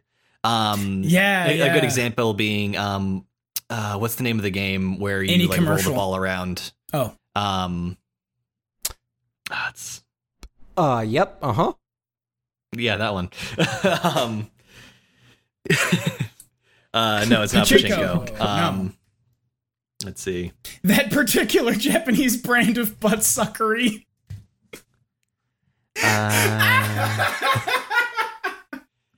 Uh, Katamari Damacy. yeah. Yes. Um, yeah, like it's okay. it's it's that that sort of style or if you've ever seen like um like some of those old like japanese shooters there's this one where they just like just like the weird over the top sense of humor like they do like all these extravagant poses and stuff Uh, they Um, just like very just break into song and dance f- Yeah. uh, for no reason when they start fighting Cardboard Man. uh, that that what they sequence doing- was they were doing like a rip-off version of the fusion dance from Dragon Ball Z. mm. Were they? Did you notice that? No. yeah like Because it was they like kinda did, posy. yeah. It was like it was like it was like it was very much the fusion dance. they uh yeah that was so weird. Like they just break into a musical sequence. And it's like we're gonna get our desires back. And it was just like it was uh, and like they, so like stylistically like it was it was over the top and it was exaggerated and it was kind of fun in that way um as weird as it was. But like it's that particular brand of weird where like i find it um Off-putting. I find I, I find it fun more than off-putting. I can see how a lot of people would just be like, "What the fuck is this shit?" But for me, it's just like, "Hey, it's that it's that brand of humor," and I found it. as soon as one of the enjoyed the characters, like out of it. grandma, there was like an old woman who said something like, uh, Oh, it was at the very beginning. "Well, beginning. you know the yeah, She, she was explaining how kappas suck like- out your. well, you know the it's called. cap is they Shir- bu- they Shir- suck butts, they suck your butts." Shiri Kodama. Mm, Shirikodama, yeah. And she's like, they suck your butts, guys. They like to suck butts. Kappas suck butts all the time. And it was, but like the subs, did you guys see the subs for that? Hmm. Of course you did. Um, the she actually says like they suck the Shiri insert word here. Oh, and they like censored it out. No, she said out Oh. of your anus, Mhm. like Mm. just that that phrase. And I'm like, wait, whoa, wait a minute. Yep. Yes, I also caught that. That, that is that is the that is the scientific term for that part of the body. So I mean, yeah, it is. But I would have rather she said, "Hey man, them kappas suck butts." I like it. It would have felt less. There's this weird thing. There's a weird. This is a problem that I have generally. When you're being very clinical about anatomy and also shit is weird, I have a hard time with that cognitive di- dissonance in my mind. Like I I don't cuz that shit was weird, mm-hmm. but she's also like, "Yes, and they suck the Shiri Kodama. out of out of your anus. That's what they do, the kappas." and it's like, what?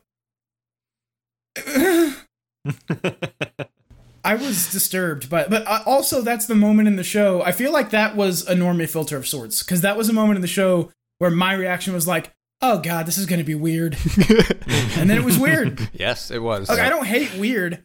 yeah. So I don't was- hate was- weird. I think the problem is human centipede exists, and so anytime there is any any sort of uh, Ass to like mouth. a reference, right, right, Uh, so outside I, of a sexual context, to me it's just human centipede.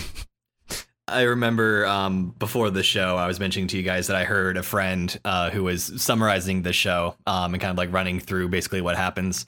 And so I came into this like kind of having a little bit of background knowledge. It's like I, I forgot what the title was, but then when I saw it, it's like oh, it's the Kappa show. And so I thought I knew what was coming, and then the thing happens, and I was like, I was not prepared for that. Um, it's uh, I think that like they're kind of going for a brand of humor that is um just like it's either you're gonna be off put or you're gonna find it hilarious. Um, Mhm. and I think I was somewhere in between. Um, I did really, like I said, I enjoyed that stylishness of like just like the over the top posing. Like JoJo's kind of does a similar thing where like everyone is like constantly in like some sort of dramatic pose. You know, they're not actually like nobody's normal ever. um, and that's kind of what they're going for here, especially in the the Kappa sequences and the Shirinzanmai. Um, some of the graphical stuff that they did, like when they like, you know, is also again very weird. But like when they're when they're like their desires are getting like shared with each other, um, they called it like leaking, And so like you would see like stuff like dots coming out of their silhouetted butts. It was so good. um, and like kind of like drifting across the screen. It was like so just good. that whole Show sequence. animated anal leakage. it's so good. Um, so yeah, it's it's just like like I said, you know, you're either gonna like just like kind of be like, fuck it, this is what this is, let's go for it with it, or you're gonna be like, the fuck is this shit? Like, show this to someone who doesn't know what anime is. And tell Oh, them this is anime. um, This and, is this yeah. show is a normie filter for all of anime. It's like, oh yes, I have heard of the Japan. just I, I You're just like, understand. oh, yes, now I- I, I- now I have seen anime. yeah. it's like it's like let me let me introduce you to Japanese culture, and then just this. Ugh. not not exactly it's it's a representation it's not um definitely not all inclusive There's not even a two. The, the thing about this show that made me the most angry is there was no 2D girl there to give me a boner. That wasn't a. That wasn't included among all this butt sucking. It's true. There were no girls. There were only two girls in the yep. show. It was the idol and it was the a. lolly. It's this show is a is a. It's so I mean, the idol kind of was a lolly though. So there was the lolly and the lolly. She kind of was. Mhm. Um, but This this, is a show is a, is a show show. that it's you Oh, all God. show. we are we are rapidly approaching the the maximum possible lolly ratio. Um, Maximum number of lollies you can have in a single show is three. After that, it's a Yeah. hentai. like even I if there's no sexual content just the fact that there are more than three lollies to your point, Chris, I think this show it is kind of steeped in Japanese culture, though, in an interesting way Mhm. that a lot of shows aren't. And outside of even that, it clearly knows what it wants to be. Mhm. It wants to be weird. Like that's the goal. Mhm. Um, which I believe is an admirable goal. I'm all down Just for like- people being weird. So humor through shock in a way Yeah. taking the literal Maybe that's why I didn't like it. I'm not a huge fan of shock humor. taking the Like, I- literal definition I of know. hentai, is this show a hentai? just perverted I think uh, it, maybe yeah, I guess, isn't it? I think a little bit. Yeah, because there is a, a slightly. Se- I don't know. Here's the thing. I might be bringing this to it, but my read was that there is a slightly sexual overtone Oh, to yeah. the whole No, I there sucking absolutely. I, I think that's I think that's exactly it. I think that it's like one of those things where they're they're like part of the humor, part of that like that shock humor is that like this is very sexual stuff, but it's strictly speaking not sexual, and so they're kind of like the, the it, it just it's sort of like playing with that discomfort of like sort of you know what I'm saying? Right, like it's hard to put into words exactly. That's but what it wants. That laugh actually is the perfect description of this show. That's what that's what this show wants. Is that eh, kind of yeah. yeah? I, I think that's I think you're spot on with that. That that is exactly what the show wants to be. Which and it knows that and it follows that line logically, even to the point that they give a cardboard monster a butthole. Why does a cardboard monster have a butthole? Who knows? It, it but it does. Um, I guess anything with desires has a butthole. We're all just tubes, man. All living things are just are just tubes. And the when, you- when human you think about it, body is honestly, a series of tubes. yeah, but seriously, like all living creatures are basically just tubes. It's Yeah. You need you need a mouth to put nutrients in to energize Mm-hmm. the thing, and then you need a butthole or equivalent to uh, put out waste, and then I mean, everything that's- else is just built around that tube function. It's one of the earliest stages of development of of uh, embryonic development. Is the is you just turn into a cylinder of cells with a hole in it, and like for real, a Hmm. hollow cylinder of cells, and then one end turns into a mouth and the other end turns into an asshole. That's weird. That wasn't a visual I needed. Uh, All right. I, Uh, I don't know. I, I will say I didn't hate it. It was I was on the side of this that this was a little off putting to me because I, I there's also, and that's yeah, I think that that's too like you could even like sort of poke holes in the idea that like even if it's not technically sexual, it's a sexual portrayal of something happening to a minor, and there might be some people who are just that- like that's a little inherently against more- that on principle. I was more off put by the shit imagery in this thing. Mm. That was off putting to me. Mm. I, I was like, this is ugh. Mhm. Yeah. Cause I, I mean, I, I mean, I'm, I'm not, I am not in, uh, in any way. I do not have a problem with butt stuff, but this show was just like, it was gratuitous shittery in a lot of places. Like the butt sucking thing to me, it could have been funny if it wasn't always accompanied by shit imagery. And then I just immediately go to Human Centipede, and it's like, ugh, stop it. Yeah, and also they didn't like take kind of like the more horrific route either. Like the D because the Kappa is a monster, right? And so Right. like the idea that like if if your grandmother tells you that the like don't go out at night or else the Kappa will suck your desires out of your butthole, like that's a scary thing. It's meant to deter, you know, you know what I'm saying? Um, whereas in this case they just sort of like played it off humorously, where it's like. Oh, he just got his desires pulled out. That was awkward. Uh, you know, Yeah. and, and, and like the thing that triggers this too is that like the the prince frog or the uh, frog exactly that's the issue. The the Kappa prince, Kappa king is like don't ever call me a frog, and like just the fact that like it's just like no no no warnings. Just if you say frog, he is like I am insulted. I'm gonna suck your thing out. I forget what it, I keep forgetting the name of it. Shirikodama. But Um, it's called a butt. Oh, but yeah, that out of the butt. Also, like whenever they would suck those out, like it was a little, it was represented by an orb, and it had like a kanji on it, and the Mhm. translation that they gave was just "butt" in quotes. Mhm. Um, Yeah, and I think that that's like more of a literal translation, not what necessarily what it was like really supposed to be. they But sucked your butt out of your um, butt. is this supposed to be like is is the is the origin of this thing kind of like a uh a commentary on like how base human desire is? I think so. like I think the origin of this kind of of of this folklore. it probably plays with that somehow. Yeah. Um, I'd have to look more into it because there's also maybe something like desire is important. That's why you don't want it to get sucked out. Um, Right. Or like the fact that the kappa feeds on that, and maybe there's something to do with that. But Um, why would know, they but- put it then? Why would the? I'm trying to put my myself in the mind of of somebody who's building folklore. Um, and it's like uh, my my immediate reaction. Everyone's disgusted by shit. Human beings are grossed out by shit because shit can make us very sick. And so we we, are we are very disgusted by it. And I personally Sorry, I'm just reading chat. Finish Oh, what you were God. saying, and we'll get to that. yeah, um I'm I'm excited. the um I, I, I, it, it seems to me that it would be more of a commentary on like how how human desire is based there's a lot of stuff that's associated with the butthole Mhm. like folklore associated with the butthole and and in more conservative you know judeo-christian kind of cultures with the genitals that are that are that are all tied to baseness Mhm. all tied to like unrefinement unrefinement and Yeah, things like like, there's- that there's even kind of like, and I, I apologize for anyone who knows better than I do, but kind of like the a Buddhist ideal or many other religions have the idea of like letting go of earthly desires, um, right That sort of thing. Um, Right. But yeah, I don't know. It's interesting. And I think too that like part of what they're going for is like I mentioned the the commentary about like connectedness or the lack thereof, the the illusion of connectedness through our technology that we have. Um, and then there's also going to be something about desire and about.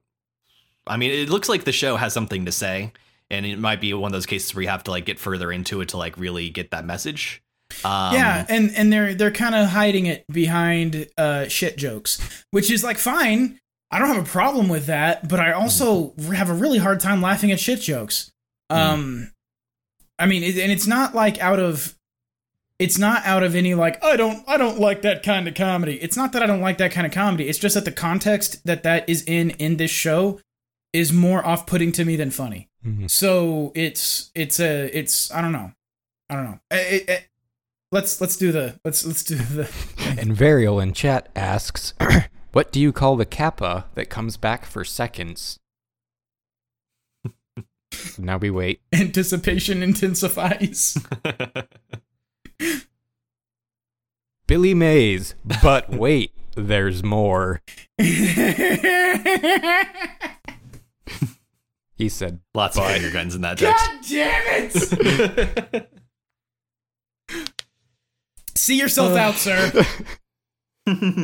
oh man, scores for this show.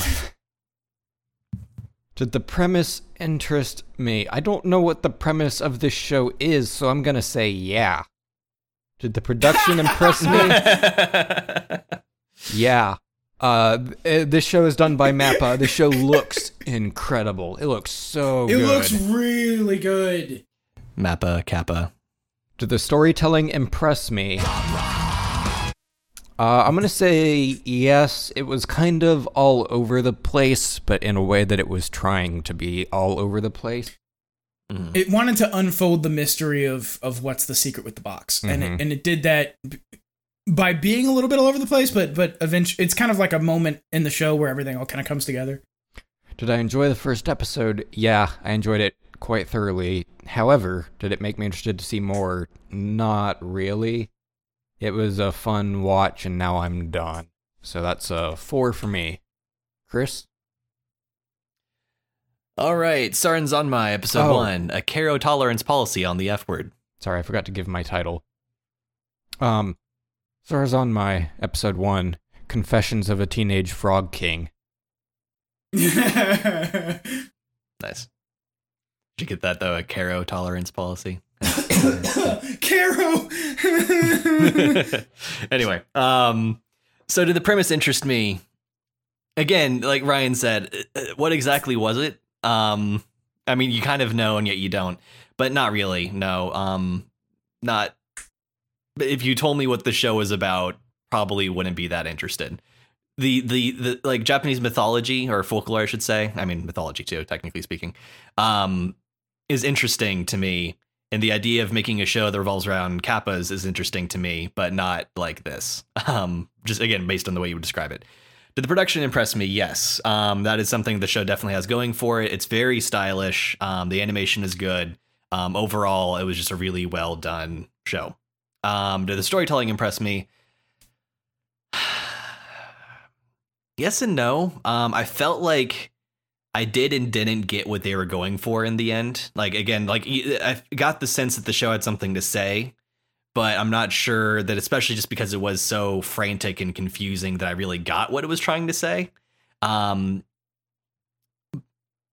I'll give it a yeah because there were a few things like I mentioned where like they sort of like mislead with the um like who's who and that sort of stuff. That was kind of clever. So I'll give it a yeah, but it was also weird um in every sense.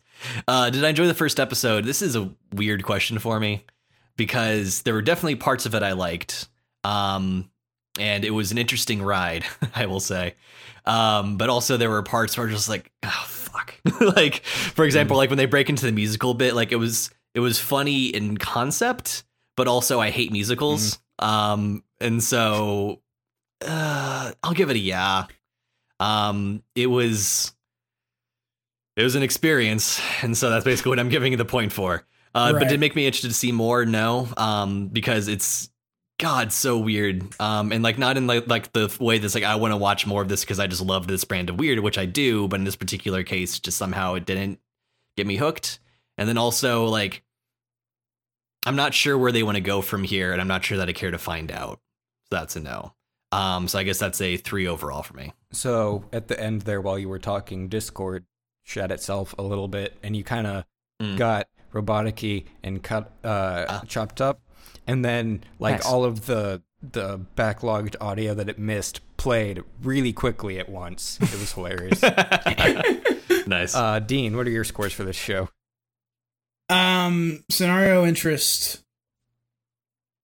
Same as you guys on that one. Um, did the production impress You me? said yeah, same the as you guys, The show looks cool. Chris and I both said we didn't know what it was, and so I gave it a point, and Chris did. I'm gonna give it. I'll give it the point because if the scenario is unsuspecting dudes get turned into fictional monsters and adventure ensues, I suppose. If that's the thing, I I could see that being fun. Teenage Um, Mutant Ninja Kappas. Basically, yeah. Um, the production, yeah, the show's beautiful. The show is is is really good to look at. It's pretty, and and they do things that are like the Kappa world, like when they're Kappas, looks different from the real world, and they do they do interesting shit with that. Um, and the crowd work, the crowd that that's in the shots is interesting. I don't know why I like those white AOL men walking around all, all but I really do like it. Um, the storytelling, it it unfolded its story at a good pace, and the story was what it wanted the story to be. It included that little mystery about what's in the box. What's in the box? And Mhm. it it did the it did all that in a way that was I actually thought it was kind of clever the way that they set up that that little little tiny arc in the episode. So yeah, I'm going to give it a point for that. Um did I enjoy episode 1? I mean, look, I, I watched it. Um We also watched King of Prism. yeah. Look, I, I don't know about enjoyment. I don't I don't know if is is being fascinated by the weirdness enjoyment. Does that qualify? I think it could qualify. I mean, I- it- I guess it depends on the connotation, right? Is the fascination negative or positive? Is it like I don't know. I, I- while, while you're in the middle of it, did you have more of a repulsed reaction to it, or more of like a "Huh, "this is fucking weird," but like you kind of weirdly like it? I didn't find it repulsive at all. I found it off-putting. Mm. But I tend to respond to off-putting art with like a, a degree of fascination. Like let's Mm. let's see where this is going, as opposed to like that's off-putting. I don't like it. Yeah, just shut it off. Yeah. Yeah. I, I so I don't know, man. I'll give it the point because I'm not interested to see any more of this. V- Exactly like Chris said, it's like I don't know where they're gonna go, and more than that, I don't care. Mm-hmm. It's like because like you kind of get the sense it's going to be a bit of a sort of episodic formula of like they get turned into kappas again or they go into the kappa world and they take someone's desires and we get a little bit of like kind of i guess character development out of that like here's the particular case for this one and my embarrassing secret is out um, and we find out why this boy is so concerned about his relationship with a little girl Mm-hmm. because that I know, I needs to almost be wondered- explained. I almost wondered if the connection, and like you guys might be right, I might have just forgotten about that bit, but I felt like the connection was more like my connection either with the idol through like the selfie thing, or my connection with like all the people who like my posts or whatever the case might be. I don't know. Uh, it it was Um, the child. It was Mhm. the the child at the end. She gets a text from our main character, and it it I can't remember what the text itself was, but it did reveal that that's who he's been talking to. That that's Mhm. why he was taking the selfies and all that other stuff. Um, I, and and that whole thing to me, it could be perfectly innocent. It could be like It probably is perfectly It- innocent. I'm sure My- so. my this jokes doesn't. This isn't the kind of show that's gonna go down the lolly road. I don't think. Um, but they got butt sucking everywhere, so who fucking knows what they're gonna do? Um, I just, I, I'm, I don't, I don't want to see any more of this. I, I don't know where they're gonna go with it. I don't really care where they're gonna go with it. It's a weird show that exists, and that's enough. Well, our total score for this show is 11 or 73.3%.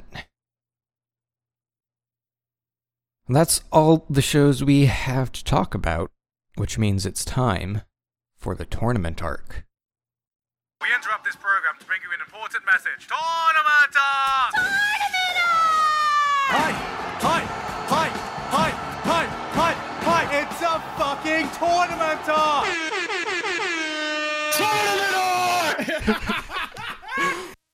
All right, most of you know the drill, but in case you don't, here's how the tournament arc works. the the drill.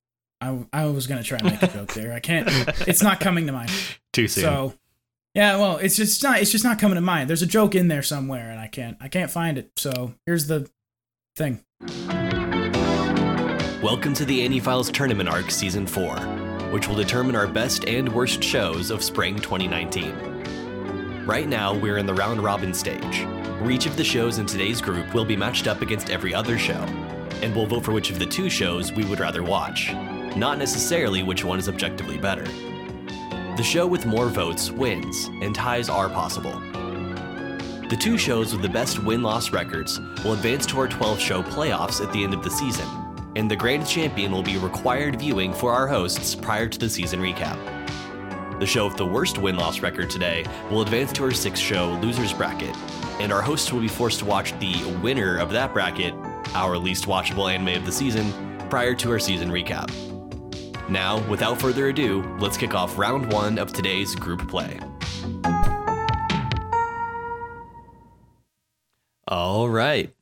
Our first matchup of the day is going to be King of Prism Shiny 7 Stars versus Demon Slayer Kimetsu no Yaiba. Demon Slayer. Why? Why did the tournament bracket break? Good question. to get to the other side. Uh, I set this. I set this up earlier. Did a check. Everything looked good. Turned the the tournament bracket uh, uh, input off, and then uh, turned it back on, and it's it's not there. It has disappeared. nice. Well, all right. Sorry. What was the first matchup? Uh, excuse me. Uh, King of Prism Shiny 7 Stars versus Demon Slayer Kimetsu no Yaiba. Demon Slayer. Demon said Demon Slayer. Yeah, I think I'm going to say the same. So that's going to be a 3 0 in favor of Demon Slayer. Next up, we have Sarazanmai versus Wide, Wise Man's Grandchild. Sarazanmai. Sarazanmai. Yeah, I guess I got to say the same. It's uh not because I'm excited about Sarazanmai, just because it was a better watch than Wise Man. So 3 0 in favor of Sarazanmai. Round two, we have Wise Man's Grandchild versus King of Prism. Grandchild. Grandchild. This one is tougher than it really should be. Um,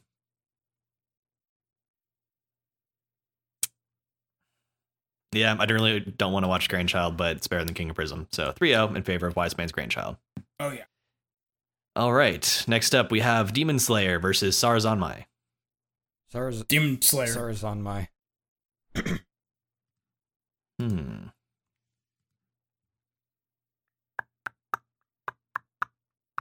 Both of these shows though are like I don't care where it goes. Yeah. So I don't know. I, f- in a way, I feel like Sarazanmai has more promise. Like of the two, which one would I rather see the next episode of? Sarazanmai just to see what it does. I'm not sure if I would continue to want to watch it, but I'm going to go and give it to Sarazanmai. That's 2 1 in favor of Sarazanmai. All right, third round, final round. We have Sarazanmai versus King of Prism. Sarazanmai. Sarazanmai. Same. So that's 3 0 in favor of Sarazanmai. And our final matchup of the day, we have Demon Slayer versus Wise Man's Grandchild. Demon Slayer. Demon Slayer. Same. So 3 0 in favor of Demon Slayer. All right. And are you able to see the results or should I read Uh, them? I've got them. okay, cool. Our uh, worst show advancing in the losers bracket 0 and 3 King of Prism Shiny 7 want to watch stars. I don't want to. Our second worst episode uh, with a 1 and 2 Wise Man's Grandchild. Our second best episode advancing in the winners bracket Demon Slayer with a 2 1. And our best show with a 3 0 Sarazanmai. I actually didn't expect Sarazanmai to be the best of the episode. yeah, I didn't either. I guess that's that's just th- this episode, I guess. So It also, I I mean, how do you guys think Sarazanmai ranks this season? I don't think it's any better than. I don't think it's better than Carole & Tuesday at all. No. Um, no, not better than, but it, I kind of get the impression that it's up there as far as shows. I've heard some people say that the season's kind of like good but not great. Um, or like the the good shows are good but not great. Um, I don't know. I, I I don't think it's better than Mobile Suit Gundam, but that's just me I because I love fucking Gundam. Um. Yeah, I just don't know. I don't think it's Sarazanmai is I don't think it's one better of than those where Fruits like I have to be told by someone. Sorry, go ahead. I don't think Sarazanmai is better than Fruits Basket. I'll have to see because like I don't know, I could see myself getting more into Sarazanmai than Fruits Basket. Um, just because it's weird. Like if I'm going for like an experience, then Sarazanmai I think is going to be more that. But it's also like I don't know. Someone's got to tell me that it's like worth watching through before I'm going to watch through it. Mhm. Right. It would ha- somebody would have to make a case, and probably an AniTuber or somebody like that would have to make a case for why this show is really good and worth watching. Um, Aside in from order just, for like, me to even consider picking it up. aside from being just the thing that you show to someone who has no idea what they're in for, and then just sort of like just wa- watching them watch it. Mhm. trap your trap your friend by suggesting you watch this anime. Yeah. Well, this has been episode 60 of Annie Files. That's uh 12 times 5. Which is hey. arbitrary. Twenty times three. Why are, why are we Sixty doing times math? one. Why are we doing math? I don't know cuz so 120 divided by 2. I understand. it's like when we passed 50, 50 is a big milestone because it's like half a Half multiple 100. of 10. But I'm not a fan of base 10. I'm a fan of base 12. I would rather celebrate uh uh think um milestones of base 12. So technically I should be waiting until episode 72. Um but the eh, next eh. the next kind of big milestone style episode is going to be 75 right um three quarters of the way to 100 and then 100 itself which isn't that far off Yeah, it's kind of funny. It's like I think I feel like milestones. It's kind of like exponential in a way. Mhm. So like Mhm. 10 is a decent one because it's like, hey, this new thing lasted 10 episodes. And then like 50 is the next big one, and then 100, and then after for that, it's pretty much just podcasting multiples of uh, 100. for podcasting 21 is big because most shows if they're gonna get orphaned they get orphaned by episode uh 20 Hmm. And, and so there's a lot of podcast feeds on itunes that end at episode 15 19 20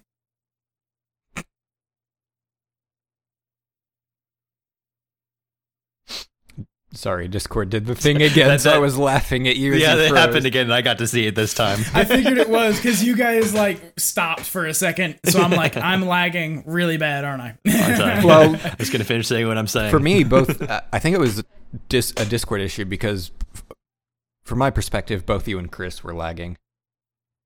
Mhm. Yeah, I, I just had like my video connection, like the the connection health meter dropped down to one. So yeah shit the bed for a moment yeah uh so Speaking are of, you guys are are you guys ready to uh have to watch either King of Prism or Magmel? no, no, I'm not. Uh, but speaking of of uh, podcasts and being abandoned, um, like me. No. uh, this this uh, we're available on Apple Podcasts and uh, on RSS feeds. So you know your podcatcher of choice. If it's if it's not Apple Podcasts, so let's be honest. Apple's finally shouldn't be. deprecating iTunes. finally. Yeah. Every time I plug my iPhone into my computer, the only thing I want to do is charge it, and my computer's like, "Oh, an iPhone. Here's iTunes for you." I'm like, "No, go away." you can turn that off. I I should. No, thanks. I'm not interested in that right now. Yeah, they're they're finally deprecating it. There was an article uh, that I had suggested to me on some service that I would rather didn't suggest me things. Um, they said uh, there was like people who used to curate iTunes libraries are rec- like you know recollect the following the death of the ser the announcement of the death of the service or whatever, and it's like you know okay, it's been they should have deprecated it a long time ago. Apple Music and Apple Podcasts had Mm-hmm. what are they almost five years old now? Mhm. Apple Music anyway. Uh, you can uh, watch us live stream this show, record it live on stream uh, at twitch.tv slash and then I upload the VODs to YouTube, channel Annie Files.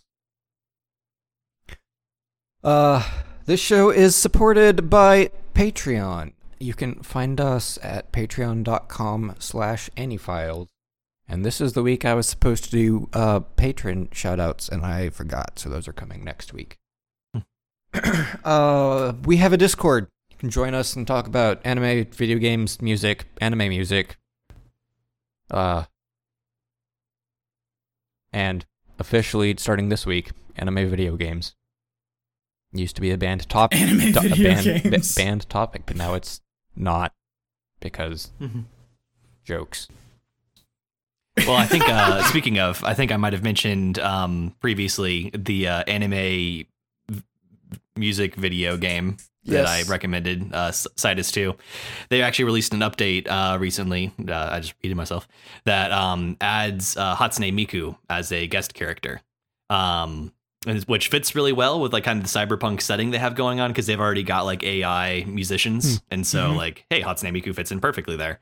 Um, and so like that was kind of a cool big deal, and also uh, they've got a track from Anamanaguchi in there, which is kind of cool. So, uh, yeah, The uh, we should add a channel that's anime books where you talk about manga. or light novels or both. All right, 10 of 10 idea. I'm doing that immediately after stream. Uh, yeah, uh, join us. Join us on Discord. Link in the show notes in the description of the video, or using exclamation mark Discord in Twitch chat. Uh, this show is a product of Alternative Internet Radio. You can find us and our other great shows at airad.io. Uh, you can follow this show on Twitter at Files Annie, and you can follow AltNet Radio on Twitter at AltNet Radio. I've been your host, Ryan. You can find me on Twitter at Exercy or on AniList, user Exercy. Chris, where can people find you? You can find me on Twitter at K R U E G E R underscore Chris. You can also hear me on the Doc and Kruger cast, to the official podcast of Doc and Kruger Games. Dean? Yes, I can be found on Twitter as well at Dino Files. Just the letters Dino Files. There's nothing special about them. Um, and then uh, you can also listen to my show Dino Files on Alternative Internet Radio and wherever great podcasts are distributed. I am producing an audiobook. So if you're interested in early political theory, uh, like uh, I'm doing an audiobook of uh, the inquiry concerning political justice and its effects on general virtue and happiness by William Godwin. Uh, and it is quite an undertaking. The first book of that series should be coming out uh, next week. So if you're interested in that, check out that feed. And you can read the things that I write sometimes at the Rogue File, roguefile.com. Thank you, uh, listeners, and uh, everyone who came and hung out in chat. We will be back in a week on Sunday to talk about RobiHachi, Mix, Midnight Occult Civil Servants, Namu Amida Butsu, Namu Amida Butsu, Namu Amida Butsu. That. and You sound like me trying to record an audiobook. Uh, and Bakugan Lieutenant. Battle Planet.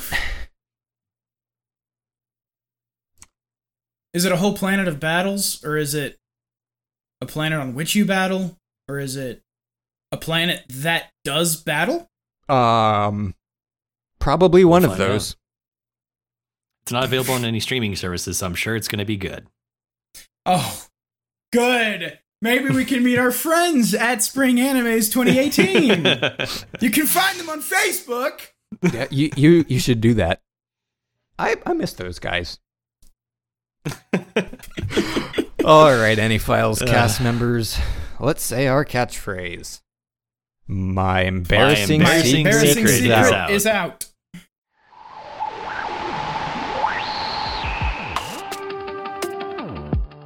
This has been an alternative internet radio production.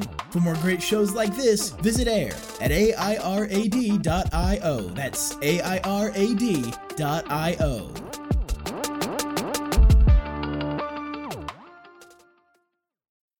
which is like a really dumb thing to say, uh, but he says it.